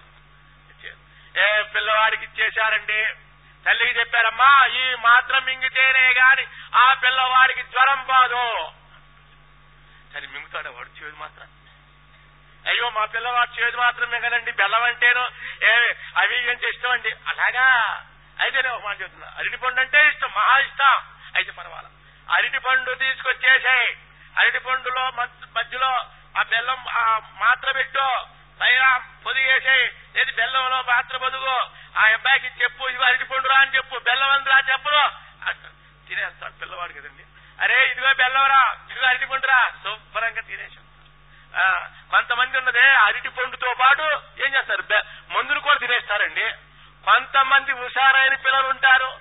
బెల్లము అరటి పండు వచ్చే తిరిగి తెచ్చారు చేదు తగలక తుముక్కులు పూసేస్తారండి వీళ్ళు. అలాగే మనం శ్రావణం చేసే వాళ్ళు కూడా రెండు రకాల వాళ్ళు ఉన్నామన్న ఆ కథలు భాగవతులు ఉండే కథలతో పాటు వెనక తత్వాన్ని కూడా మనకు చెప్పారండి. ఆహా. కానీ కొంతమంది కథలు తత్వాన్ని తెలుసుకునేవాడు. అరటిపండు దానిలో ఉండే మెడిసిన్ మింగినట్టుగా. కొంతమంది ఉన్నారు పిల్లలు ఆ ముందు వచ్చిన తుబుక్కు చూసినట్లు తత్వం వచ్చినప్పుడు నిద్రపోతారు కథ వచ్చినప్పుడు లేస్తారండి వీడు. అది. వీళ్ళు ఒక రకం ఆ, అందువల్ల ఈ పురాణాలు ఏం చెప్పినాయి? మనకి మందాధికారులు కాబట్టి మనకి కథల ద్వారా తత్వాన్ని మనకి బోధించినాయండి మనం. మనమేమో ఈ కథలు పట్టుకుంటాము ఇంటికి వెళ్ళిన తర్వాత ఊరికి వెళ్ళినాక ఏం చెప్పారా అంటే ఇది ఈ కథలు చెబుతూ ఉంటా అసలు తత్వం మర్చిపోతాం మనం. నేను చెబుతూ ఉంటా మీరు కనుక మర్చిపోకపోతే మళ్ళీ మమ్మల్ని ఎందుకు పిలుస్తారు? మళ్ళీ మా దగ్గర శ్రవణం చేస్తారు జ్ఞాపకం ఉంటే మళ్ళీ చేస్తారా? అసలు కానీ విన్నంతసేపు మనకి అర్థమైనట్టే ఉంటుంది. మనం బ్రహ్మం అయినట్టే ఉంటాం. ఎందువల్ల మనలో శక్తి కాదు. గురు సన్నిధానంలో కూర్చున్నాం కాబట్టి ఆ గురుడు యొక్క శక్తి వలన మనకి అంత అర్థమైనట్టే ఉంటుంది అనమాట ఆ గురుడు యొక్క ప్రభావం చేత మన గురుపాదాల నుంచి మళ్ళీ వెనక్కి వెళ్ళగానే ఏమవుతుంది? బస్ ఏమైంది మర్చిపోతా. ఇక్కడ దగ్గర తిరుగుతుంటామండి మనం పూర్వకాలంలో మా స్వాముల వారు మలయాళ స్వాముల వారు వచ్చినప్పుడు పెద్ద పందిళ్ళు వేసి ఏమి చాలలో పెట్టేవారు ఉపన్యాసాలు? అది వేసవ కాలంలో ఎందుకుని పంటలు పైరు లేకుండా ఉండాలి? జనం లక్షలు వేల మంది వస్తారు జనం వచ్చేవాళ్ళు. ఓడలో పెడితే లాభం లేదు. అందువల్ల పల్లెటూళ్ళలో బాగా పేస్త పొలాల్లో పెడితే అది ఎంతమందికి వాళ్ళు పట్టాలు వేస్తారు? కొంతమందికి వేస్తారు. పట్టాలు వేసినా కూడా దుమ్ము ఉండేది. స్వాములు వారు చుట్ట చోరో చెప్పేవారు. అయ్యా మీరు లేచిపోతారు కదా. లేచిపోయేటప్పుడు మీకు అనుకోకుండానే మీ కుర్చీ ఏమవుతుంది? వెనక్కి పోతుంది అసండి. ఏం చేస్తారు వెనక్కి ఇది దులుపుకినట్టే విన్నది దులిపేసే మాకండి అందువల్ల శ్రవణం. శ్రవణాన్ముక్తి శ్రవణము చేస్తే చాలండి మనకి ముక్తి వచ్చేస్తుంది. అంతే. ఏం ఏ అర్జునుడి ముక్తి వచ్చినప్పుడు మనకెందుకు రాదు? మనకెందుకు రాదు? పరీక్షిత్తుకి ముక్తి వచ్చినప్పుడు మనకెందుకు రాదు? నచికేతులు ముక్తులైనటువంటి మరి ఎందుకు రాదు మీరు ప్రశ్న వేసుకోండి. వాళ్ళు విన్నారు ముక్తి వచ్చింది మనం వింటున్నాం ముక్తి రాదు ఎందుకంటే మనం అలా వినాలా అంతే చక్ర శ్రవణ మాత్రేనా? ఉపనిషత్తు చెప్పిందండి ఒక్కసారి వినవయ్యా నువ్వు. ఒక్కసారి ఉంటే చాలటండి. గురువు దగ్గరికి వచ్చేసి త్వం బ్రహ్మ. నువ్వు బ్రహ్మ. అని గురుడు ఉపదేశం చేస్తే ఏమవుతావు? ఏం అనుభవం రావాలా? అహం బ్రహ్మాస్మి అని అనుభవం రావాలి. మనకు వస్తుందా? ఒకవేళ అనుభవం ఉండినా చెప్పగలవా మనము? ఎందుకు అరుడు లేదు మనకి. తత్వమసి శ్రవణం చేయమే నువ్వు. అధికారివి కా? ముందు. శ్రవణం శ్రవణం. శ్రవణమే ఒక రోగంలాగా అయిపోయింది ఇప్పుడు ఈ రోజుల్లో వినడం అనేది. అన్ని చోట్ల వింటున్నారు కానీ మన నిరుధ్యాసంలో పెట్టుకోవాలి దాన్ని. శ్రవణం లవణంలాగా ఉండాలా? శ్రవణం ఉప్పులా? మా గురుదేవులు చెప్పేవారండి శ్రవణం ఏదైతే ఉన్నదో లవణంలాగా ఉండాలి. మరణం పర్వతంలాగా ఉండాలి. నిధిధ్యాస సముద్రంలాగా ఉండాలి. శ్రవణం లవణంలాగా ఉండాలి. మరణం పరదోలాగా ఉండాలి. నిధిధ్యాస సముద్రంలాగా ఉండాలి స్టెప్ బై స్టెప్ ఇంకొక మాట చెప్పేవారు. మనం అన్నం వడ్డించుకునేటప్పుడు మనం ఇస్తర. ఏమి? ఆచారాలు ఉన్నాయండి. ఇస్తర వేసి ఆ వీడు ఎవరో తెలుసుకోవాలంటే భోజనం లెక్క తెలిసిపోతుందండి ఎవరికైనా. వీడు బ్రాహ్మణ నాన్న బ్రాహ్మణ తెలుసుకోవాలంటే అంతే. వడ్డించే వాళ్ళు బ్రాహ్మణ నాన్న బ్రాహ్మణ తెలుసుకోవాలంటే వడ్డించే ఆ అమ్మగారు ముందు ఏ వడ్డిస్తుందో తెలిసిపోతుందండి అంతే. చెప్పమ్మ ఇస్తర వేసేటప్పుడే అరిటాకేసేటప్పుడు తెలిసిపోతుంది. కొన ఎటు పక్క పెట్టింది తెలిసిపోతుంది. సూదుల్లో ఎటు పడేస్తారండి కొనలో. కానీ వీళ్ళు ఇటు పక్క పెట్టింది ఎడ చేతి వైపు రావాలి కొన. మొదలు కుడి చేతి వైపు రావాలి మొదలు. తర్వాత వెంటనే పట్టుకొచ్చి కూరలకి వెళ్ళి మొత్తం కొంతమంది నడిలో అన్నం వడ్డిస్తారండి. అన్నం ఎవరికి వడ్డించేది ఏ- సమయంలో? ఆ, నేను చెప్పను మీకు తెలుసు. అలా వడ్డించకూడదు. మొట్టమొదట నెయ్యి. ఎందుకు? పవిత్రం. ఆకు. నెయ్యి రాసిన తర్వాత భోక్త ఉన్నాడే ముట్టుకోకూడదు ఇస్తుంది తర్వాత నెక్స్ట్ ఏమొస్తుందండి ఫస్ట్ ఫస్ట్ ఉప్పు. ఎంత ఇస్తారండి ఉప్పు? మీ ఉప్పు జాడీలో ఎంత స్పూన్ వేస్తారు చెప్పండి? మీ ఇంట్లో ఉండే స్పూన్ అన్నిటికంటే చిన్న స్పూన్ వేస్తారండి ఉప్పు ఈ రోజుల్లో చిన్న స్పూన్ నేతిలో వేస్తున్నారండి. ఏం చేస్తామండి? పూర్వం జాడీలు నేతి జాడీలు అనేవాళ్ళండి. ఈ మధ్యలో ఎక్కడ మన ఆశలో చూసాం మొన్న నేతి జాడీలు తప్పిపోయాడు. పూర్వము నెయ్యి పోయమనేవాళ్ళు. ఇప్పుడు నెయ్యి వడ్డించమనేవాళ్ళు. వడ్డించేది కూడా ఎట్లా? కొన్ని చోట్ల ఆ నేతి గెరిటి చిన్నదైనా గెరిటి నిండా వేయరు. ఆ గెరి తీసేటప్పుడు గిన్నెతో అట్లా తీస్తారు. పైకి వచ్చేటప్పుడు గిన్నె పైకి వచ్చేటప్పటికి ఇంత ఉంచుతారండి. వీళ్ళు ఇష్టపడే ఒక తుక్కే రామ రామ. ఇంకా చెప్తారు స్వామి ఎందుకు పట్టిస్తున్నామంటే డాక్టర్లో ఎక్కువ తెలుగు. అది అందువల్ల ఉప్పు ముందు ఉప్పు వడ్డిస్తారా? ఏ ఉప్పు ఎంత వడ్డిస్తారండి? ఉప్పు జాడీలు ఎంత ఎంత స్పూన్ ఉంటుందండి? మీ ఇంట్లో స్పూన్లు అన్నిటికంటే తక్కువ స్పూన్ ఉంటుంది ఉప్పులో. అది వడ్డిస్తారు కొంచెం వడ్డిస్తారు. తర్వాత ఏం వడ్డించాలి కూర. ముందు ఉప్పు పప్పు పచ్చడి కూర ఎలా వస్తుందా అలా ముందు పప్పు కూర ఒకటి తినాలి పచ్చడి తినాలా ఆ తర్వాత కూర తినాలి రసం మజ్జిగ ఇట్లా. పద్ధతి అది ఏమి?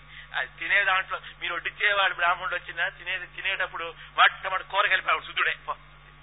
ఉప్పు కలుపుకోవాలి? ఇంకా ఆపోసం పట్టేటప్పుడు మా గురుగారు చెప్పేవారు ఆపోసం పట్టేటప్పుడు గరగరగరగరగర తిప్పుతారండి వీడు.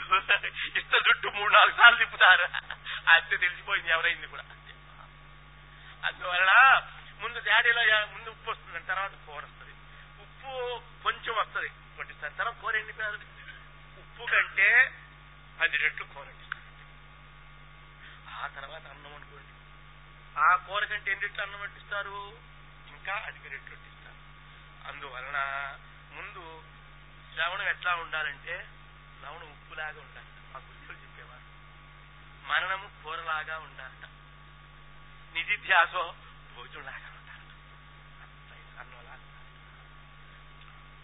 అలా ఉన్నప్పుడే మనకి తత్వము అనుభూతికి వస్తుంది చెప్పేవారు స్వామి అందువలన శ్రవణాన్ ముక్తి. ఓ, లేదంటే మా- మా గురుదేవులు ఉండేవారు చెప్పేవారు ఎంత మాట అండి గురువు దగ్గర ఉండటం అది అనుభూతి అండి. అప్పట్లో ఎక్కువ జనం ఉండేవాళ్ళు యాభై ఏళ్ళు ఆ ప్రాంతంలో పది మంది ఇరవై మంది ఉండాలంటే ఆడాలండి. మలయాళ దగ్గర ఉండాలంటే సామాన్యం కాదు. వచ్చిన వాడు మూడు రోజులు పరిగెత్తుకెళ్ళిపోయేవాడు అంతే. ఆ కట్టుదిట్టాలకు ఉండలేక ఆ, ఎంత కట్టుదిట్టమా చెప్పడానికి వీలు లేదు. ఆ, అనుభూతి అండి. అది లీలలో అవన్నీ కూడా. ఎంత శిక్షణ అంటే అంత శిక్షణ అండి. వారి దగ్గర పాద పూజలు చేసేటప్పుడు వస్తువులన్నీ పెట్టేవాడు మా రాజయ్య గారు ఉండేవాళ్ళు. ఆయన చెప్తుండే ఆయన లేనప్పుడు నేను చదువుతుండేవాడిని ఒక ఆయన శాస్త్రుల వారు ఆయన మతాలు చెబుతుండేవారు. అవన్నీ చేసిన తర్వాత హడావుడి హడావుడి భయం. ఆయన అంటే పెద్ద పులి. మలయాళ స్వామిని చూడాలంటే ధ్యానం నుంచి వచ్చేటప్పుడు బోన్లోంచి సింహం కనుక వస్తే ఎట్లుండేది? అలా ఉండేది అనమాట ఎవరు ఆయన కంటపడే వాళ్ళం కాదు మేము. ఆయన అక్కడ ఉండి మేము అటు అంటే ఆ పూజ దగ్గర ఏం చేశాను నాకు పొరపాటునండి ఎప్పుడూ కూడా ఈ బట్ట కట్టుకునే దాంట్లో కింద నుంచి ధ్యానాబెత్తులు పైకి పట్టాలి కట్టాలి బట్ట. ఆ, ఆ విధంగానే కట్టుకుంటూ ఉండేవాడిని ఆ రోజు గురు పూజ పాద పూజ జరుగుతుంది భక్తులు చేస్తూ ఉన్నారు. ఆ ఆ సమయంలో పంచకొందు కిందకి జారి జారిన పంచి ఆ పుష్పాలు పెడితే ఈ పంచి అమ్మటే ఒక పుష్పం కింద పడింది. నేను చూసుకుంటా. అంతా అయిపోయింది పూజ అంతా అయిపోయింది అర్చనంతా అయిపోయింది. స్వాముల వారు ఉండేసి ఏ వాడిని రమ్మను. వారి గురుప్రసాదం పెట్టాలా? మేము చిన్నపిల్లలు అరే ఎప్పుడు చివరిలో పెట్టేవారు? ఈరోజు మన అదృష్టం. ఏం సేవ చేశానని గురుప్రసాదం ముందు పెడుతున్నారేమో అని అనుకున్నా. ఏ గురుప్రసాదం తీసుకురంట్రా ఇక్కడే ఉంటే ప్రసాదం తీసుకుంటారే. మేమేం బెత్తం తెచ్చేశారండి? అంతే. తెచ్చి జ్ఞానాభిత్తుడు కింద నుంచి కురిశారంటే రెండు కాళ్ళు ఒక్కసారి పెట్టమన్నారండి పెట్టమని అక్కడ ఒక బ్రహ్మచారి బలిష్టమైన బ్రహ్మచారిని పిలిచారండి.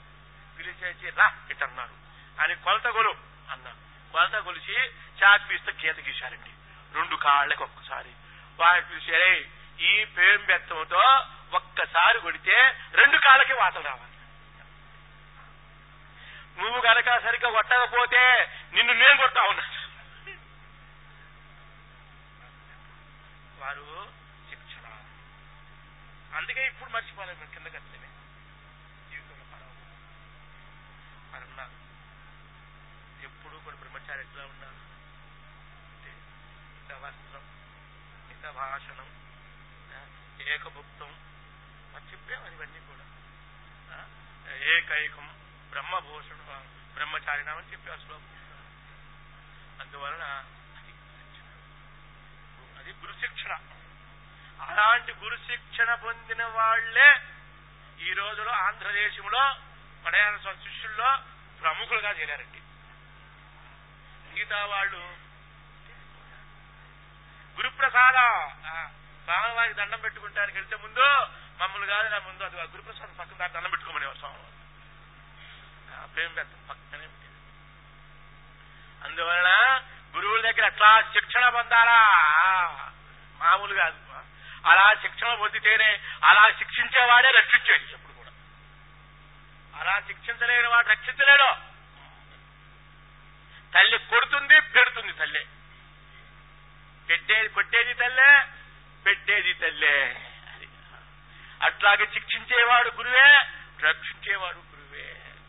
అందువలన ఆ విధంగా జాగ్రత్తగా మనం శ్రవణం చేయాలి గురువు దగ్గర వినేటప్పుడు ఎంత జాగ్రత్త తెలిసిన వినేటప్పుడు చాలా జాగ్రత్తగా గురువుల దగ్గర కూర్చోవడం కూడా జాగ్రత్తే. చపలం అనేది ఉండకూడదు అనేవారు అంతే మనకి. మనం ఈనాడు శ్రవణం చేస్తే ఎంత చపలంగా శ్రవణం చేస్తున్నాం. కాలు చిన్న పిల్లవాడు నేను పదహారేళ్ళ వయసు నాది. వెళ్ళి కూర్చుంటే కాలు ఊట ఊపుతూ ఉండేవాడినండి వెంటనే పక్కన పెద్ద బండ పట్టుకొచ్చి కాలు పెట్టేసేస్తాను అందువలన శ్రవణాన్ముక్తి ఆ విధంగా శ్రవణ స్వాములు వారు చెప్పేవారు నిజమైన శ్రవణం అంటే ఏమిటంటే తాను కూర్చున్నప్పుడు పక్కన వాడు ఎవరు కూర్చున్నారో ముందు ఎవరు కూర్చున్నారో ఎవరు ఎవరు వెనక ఎవరు కూర్చున్నారో మనకు జ్ఞాపకం ఉంటుందట. కానీ శ్రవణం ప్రారంభించగానే పక్కన ఎవరు కూర్చున్నారు ముందున ఎవరు కూర్చున్నారు ఎచ్చిపోయే వాళ్ళు ఎవరు అనేది తెలియకుండా ఉండాలటండి అది. అంతే కూడా కాదు ఇంకా మాట చెప్పేవారు నీ పైన తొడపైన చేమ బాగుతూ ఉంటే నీ చర్మంపై చీమ బాగుతూ ఉంటే చీమ బాగినటువంటి స్పృహ కూడా లేకుండా ఎవడు శ్రవణం చేస్తాడో వాడు శ్రవణ కాలంలోనే ముక్తుడైపోతాడు పొమ్మన్నారు ఎప్పుడో శ్రవణ కాలంలోనే ముక్తుడు. వాడు ఉత్తమాధికారి. అర్జునుడు ఉత్తమాధికారి. ఆయన శ్రవణం చేసి మరణం చేసి నిధిత్యా చేయలేదు. అర్జునుడు అడిగాడు స్వామివారు శ్రవణం చేశావా? నీ అనుభవం చెప్పమన్నాడు. ఏమిటయ్యా అనుభవం చెప్పేది? శ్రవణము మరణము నిధిత్యాగ అయిన కింద అనుభవం చెప్పాలా? కానీ ఇప్పుడు చెప్పమంటాను ఏమిటి? అన్నాడా? నష్టో మోహ అనుభవం చెప్పేశాడు. ఇందువలన శ్రవణము మరణము నిధిత్యాగ చేయాలి. Step by step. కానీ ఇక్కడ ఏం చేశాడు? శ్రవణమే చేశాడు? కానీ మరణ నిధిత్యాగ చేయలేదే. మరి ఎట్లా అనుభవం చేసి చెప్పేశాడంటే శ్రవణ కాలములోనే మరణము నిధిత్యాస అయిపోయిందంటండి. విశేషమండి ఎట్లా అవుతాయండి? మనకాదే మన బుద్ధి ముసలాగ్రమైన బుద్ధి. వాళ్ళ బుద్ధి కుశలాగ్రమైన బుద్ధి. ముసలాగ్రం అంటే ముసలు అంటే రో రాకలి. పూర్వకాలంలో దంచుకునేవారండి బియ్యం మొట్టమొదటి మంచి పొదునుగా ఉంటుంది ఆ రోకలి పొన్ను. ఆ పొన్ను ఎనప ఉంటుంది దంచగా దంచగా దంచగా ఏమవుతుంది? ముద్దు బారిపోతుంది మన బుద్ధి కూడా ఈ సంసారంలో తిరిగి తిరిగి తిరిగి మన మనసు బుద్ధి ఆ రోగల పొన్నులాగా ముద్దు బారిపోయిందండి మనకి. అందువల్ల మన ముసలాగ్రమైన బుద్ధి. వారిదో కుశలాగ్రమైన బుద్ధి. కుశలం అంటే దర్భ.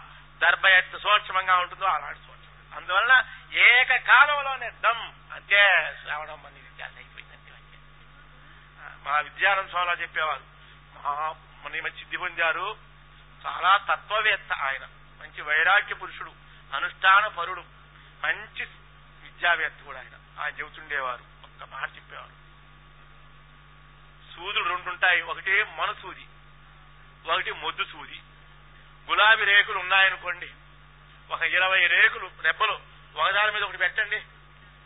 ఈ మొద్దు బారిన సూది మనలేని సూది పట్టుకొచ్చి తెంపండి. ఒకదా కింద దిగుతుందా దిగదు దానికి రెబ్బలు ఇరవై రెబ్బలు ఎక్కించాలంటే ఒకటి ఎక్కించాలా రెండు ఎక్కించాలా మూడు ఇట్లా స్టెప్ బై స్టెప్గా ఎక్కించాలి. కానీ సూది మన బాగా ఉండే సూది అయితే ఒక్కసారి ఇక్కడ పెట్టేది రెబ్బలో పది ఒక్కసారి గుచ్చితే ఏమవుతుంది? కిందకి వెళ్ళిపోతుందండి. ఏకకాలంలోనే అన్ని రెబ్బలకి పెద్ద తీసుకుందండి. అట్లాగే శ్రవణ కాలంలోనే మననము ధ్యాస అయిపోతే అప్పుడు విన్నటువంటి వాడు శక్తి కలుగుతుంది మనకి. అందువల్లనే ఉపనిషత్తు చెప్పింది శత్రు శ్రవణ మాత్రేణ బ్రహ్మవిదు బ్రహ్మైవ భవతి. మనకి కలగలేదేమంటే పుణ్యకర్మలు చేసుకోండి దాన ధర్మాలు చేయండి ఇప్పుడోత్తములు పిలవండి వాళ్ళు చేయాల్సిన విధులన్నీ చేయండి సాధులు పిలవండి దాన ధర్మాలు చేయండి భేదవాళ్ళు వచ్చారు వాళ్ళకి దాన ధర్మాలు చేయండి పుణ్యాన్ని సంపాదించుకోండి పాపం తొలగిపోతుంది మీకు పుణ్యకర్మల ద్వారా.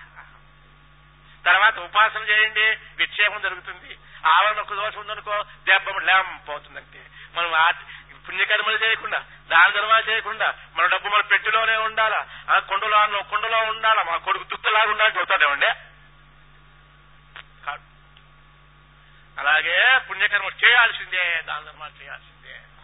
దాని వలన మలదోషం పోతుందని చెప్పారండి. విద్యాసాగరంలో చెప్పారు ఆ మాట కూడా. దాన ధర్మాల వలన కూడా నీకు మలదోషం పోతుంది చెప్పాడు విద్యాసాగర్ గ్రంథకర్త. అందువలన ఇంకొకళ్ళు అంటారు దాన ధర్మాలు చేయాలంటే పాత్ర పాత్రత ఉండొచ్చు. ఆ పాత్రలో పెట్టినా కొంతవరకు పుణ్యం వస్తుంది ఇంకా పాత్ర తిరిగి పెడితే ఇంకా ఎక్కువ వస్తుంది. పుణ్యక్షేత్రాలలో మీరు పుణ్య కార్యాలు చేస్తే ఫిఫ్టీ పర్సెంట్ మీకు పుణ్యం రావచ్చు. ఇలాంటి పుణ్యక్షేత్రము కురుక్షేత్రము జ్ఞానక్షేత్రము గురుక్షేత్రము పుణ్యక్షేత్రంలో దానధర్మాలు చేస్తే హండ్రెడ్ పర్సెంట్ వచ్చేస్తుంది పుణ్యం అంటే చెప్ప పరమహత్యం పాత్ర పాత్ర ఒక్క ఏటి ఒక జ్ఞాని అమ్మగారి జ్ఞాని ఆ హృదయంలో ఇంత కుర్చీ అనగా ఇంత కుర్చీలో ఇంత నాలుగు మెతుకులు పడేస్తేనట ఏ చెప్పిందండి శాస్త్రము? అది ఎంత మందికో శుద్ధమైన ఇప్పుడోత్తముల హృదయంలో కుర్చీలో పడవేస్తే ఎంత పుణ్యం వస్తుందో అంత పుణ్యం అక్కడికి పెట్టి వచ్చేస్తుంది. ఏం మాత్రం అందువలన కర్మ చేయి. మనదోషం పోతుంది. ఉపాసన చేయి. విచ్చేప దోషం పోయి అప్పుడు నువ్వు ఒక మాట చెప్పి నేను ముగించేస్తా. ఎందుకంటే ఏమైపోయింది? చెప్పుతో ఏముంది? హుషారే. మీరు హుషారుగా వింటున్నారు మాకు హుషారుగా కాదండి. మైక్ కూడా హుషారుగానే ఉంది. కావచ్చు కానీ దానికి లిమిట్ ఉండాలంటే దేనికైనా లిమిట్ ఉండదు అది సర్వత్రా వచ్చి అందువల్ల ఒక ఆయన గుంటూరు వచ్చాడండి. వెళ్ళాడు. పల్లెటూరు నుంచి వచ్చేసాడు. ఆయన సరుకులన్నీ తీసుకున్నాడు. పెరుకున్నాక ఆకలి అవుతుంది కదా సహజంగా పాపం. అన్ని కొనుక్కున్నాడు మూటలన్నీ భుజాన వేసుకున్నాడు. వాడికి ఆకలి అయిపోయింది మోస్తున్నాడు. ఏమో ఆ హోటల్కి వెళదాములే అనుకుని అటు చూశాడు. మంచి హోటల్లో దాంట్లో కూడా మంచి బ్రాహ్మణ హోటల్ చూసుకున్నాడు. బ్రాహ్మణ హోటల్లో కూడా ఉడిపి బ్రాహ్మణ హోటల్ చూసుకున్నాడు. దాంట్లోకి వెళ్ళాడండి. వెళితే వాడు అడిగాడు ఏమయ్యా ఈ ఢిల్లీ వెళ్ళగానే ఆ కౌంటర్లో కూర్చున్న వాడిని అడిగేశాడు ఏమి మీ హోటల్ ఏమేమి ఉన్నాయి ఏమేమి ఉన్నాయి? అడిగాడు. మిగతా చోట అయితే ఆ అద్దాల పెట్టిలో పెడతారు వాళ్ళు పెట్టరు. మంచి ఉడిపి హోటల్ వాళ్ళు. ఫ్రెష్గా అప్పటికప్పుడు చేసి పెడతారు. ఏ మీ హోటల్లో ఎందుకు అద్దాలు పెట్టుకుంటే దోమలు దోతూనే ఉంటాయి. ఏ అవన్నీ వస్తాయి. అందువల్ల ఉడిపి హోటల్ అన్ని నీట్గా చేసి పెడితే మీ హోటల్లో ఏమేమి చేసి పెడతారు ఏమేమి ఆల్వా జాంగ్రీ బాస ఇడ్లీ దోశ ఉప్మా బాస అవి చెప్పేశాడు దేవమ్మటికి అట్లాగా అవి తింటే ఏమిటండి? అన్నాడు. ఏమిటి ఏమిటిరా? కడుపు నిండుతుందిరా అని చెప్పాడు ఆయన. అలాగా కడుపు నిండుతుందండి? అన్నాడు పాపం పల్లెటూరు. కడుపు నిండుతుంది. అయితే కూర్చున్నాడండి టేబుల్ మీద కూర్చుని అయితే నాకున్నదే కడుపు నిండాలి కదా. ఏం తింటే బాగుంటుంది? పెరుగు వడ తింటే బాగుంటుంది అనుకున్నాడు వాళ్ళండి. పెరుగు వడ ఒక ప్లేట్ తెప్పించుకున్నాడండి ఆ ప్లేట్ తెప్పించి రెండు తినేశాడండి వాడికి వాడికి కడుపు నిండల. నిండపోతే ఏం చేస్తాడు? ఇంకో ప్లేట్ తెప్పించుకోడు. ఇంకో ప్లేట్ తెప్పించుకున్నాడు. నాలుగు తిన్నాడు. కడుపు నిండి నిండినట్టుగా ఉన్నది. ఈసారి ఇంకా ప్లేట్ నిండా వద్దు. ఒక హాఫ్ ప్లేట్. అంటే ఒక్క వడ. పెరుగు వడ తెచ్చుకుని వాడ తెచ్చుకున్నాడు ఓయ్, సింగిల్ తీసుకురావాయా అన్నాడు. సింగిల్ వాడ తెచ్చేశాడు తినేశాడు. తింటే బొవ్వు తేపి తెప్పేశాడంటే కడుపు నిండిపోయింది అప్పుడు అనుకున్నాడు చాలు మనకేం అక్కర్లా ఆ అన్నాడు. ఏ బిల్లు తీసుకురా అన్నాడు దర్జాగా. బిల్లు చెప్పి అంత ముందు ఎవడో మెల్లిగా వచ్చిన స్వరం ఇప్పుడు పెద్దగా వచ్చేసి తినేశాడు కదా. ఏ వచ్చేసి ఆ చేశాడు ఐదు పెరుగు వడలకి ఏమి? ఐదు రొళ్ళు పది రూపాయలు ఆ రోజుల్లో ఈ బిల్లు. వాడు అంటాడు ఏమిరా? మీరు చెప్పేది కూడా అబద్ధమేనా? నిజమైన వ్యాపారం కదా. అబద్ధం లేని వ్యాపారం కాదు కదా. ఏ ఇంత అబద్ధం ఆడతారా అని అడిగాడు వాడు. ఏం అబద్దమయ్యా అని అన్నారు వాళ్ళు. ఏమిటి అబద్ధం? ఏం అబద్ధం కదా? మీరేం చెప్పారు నాతోటి? తింటే కడుపు నిండుతుంది అని అన్నారు కదా. నాకు నాలుగు వడలు తింటే పెరుగు వడలు నాకు కడుపు నిండలేదు. ఐదో వాడు తింటే నాకు కడుపు నిండిపోయింది. కడుపు నిండిన వాడికి ఏం డబ్బులు ఇస్తాను కానీ నాలుగు వాళ్ళకి నేను ఎట్టిస్తానంటాడు వాడ.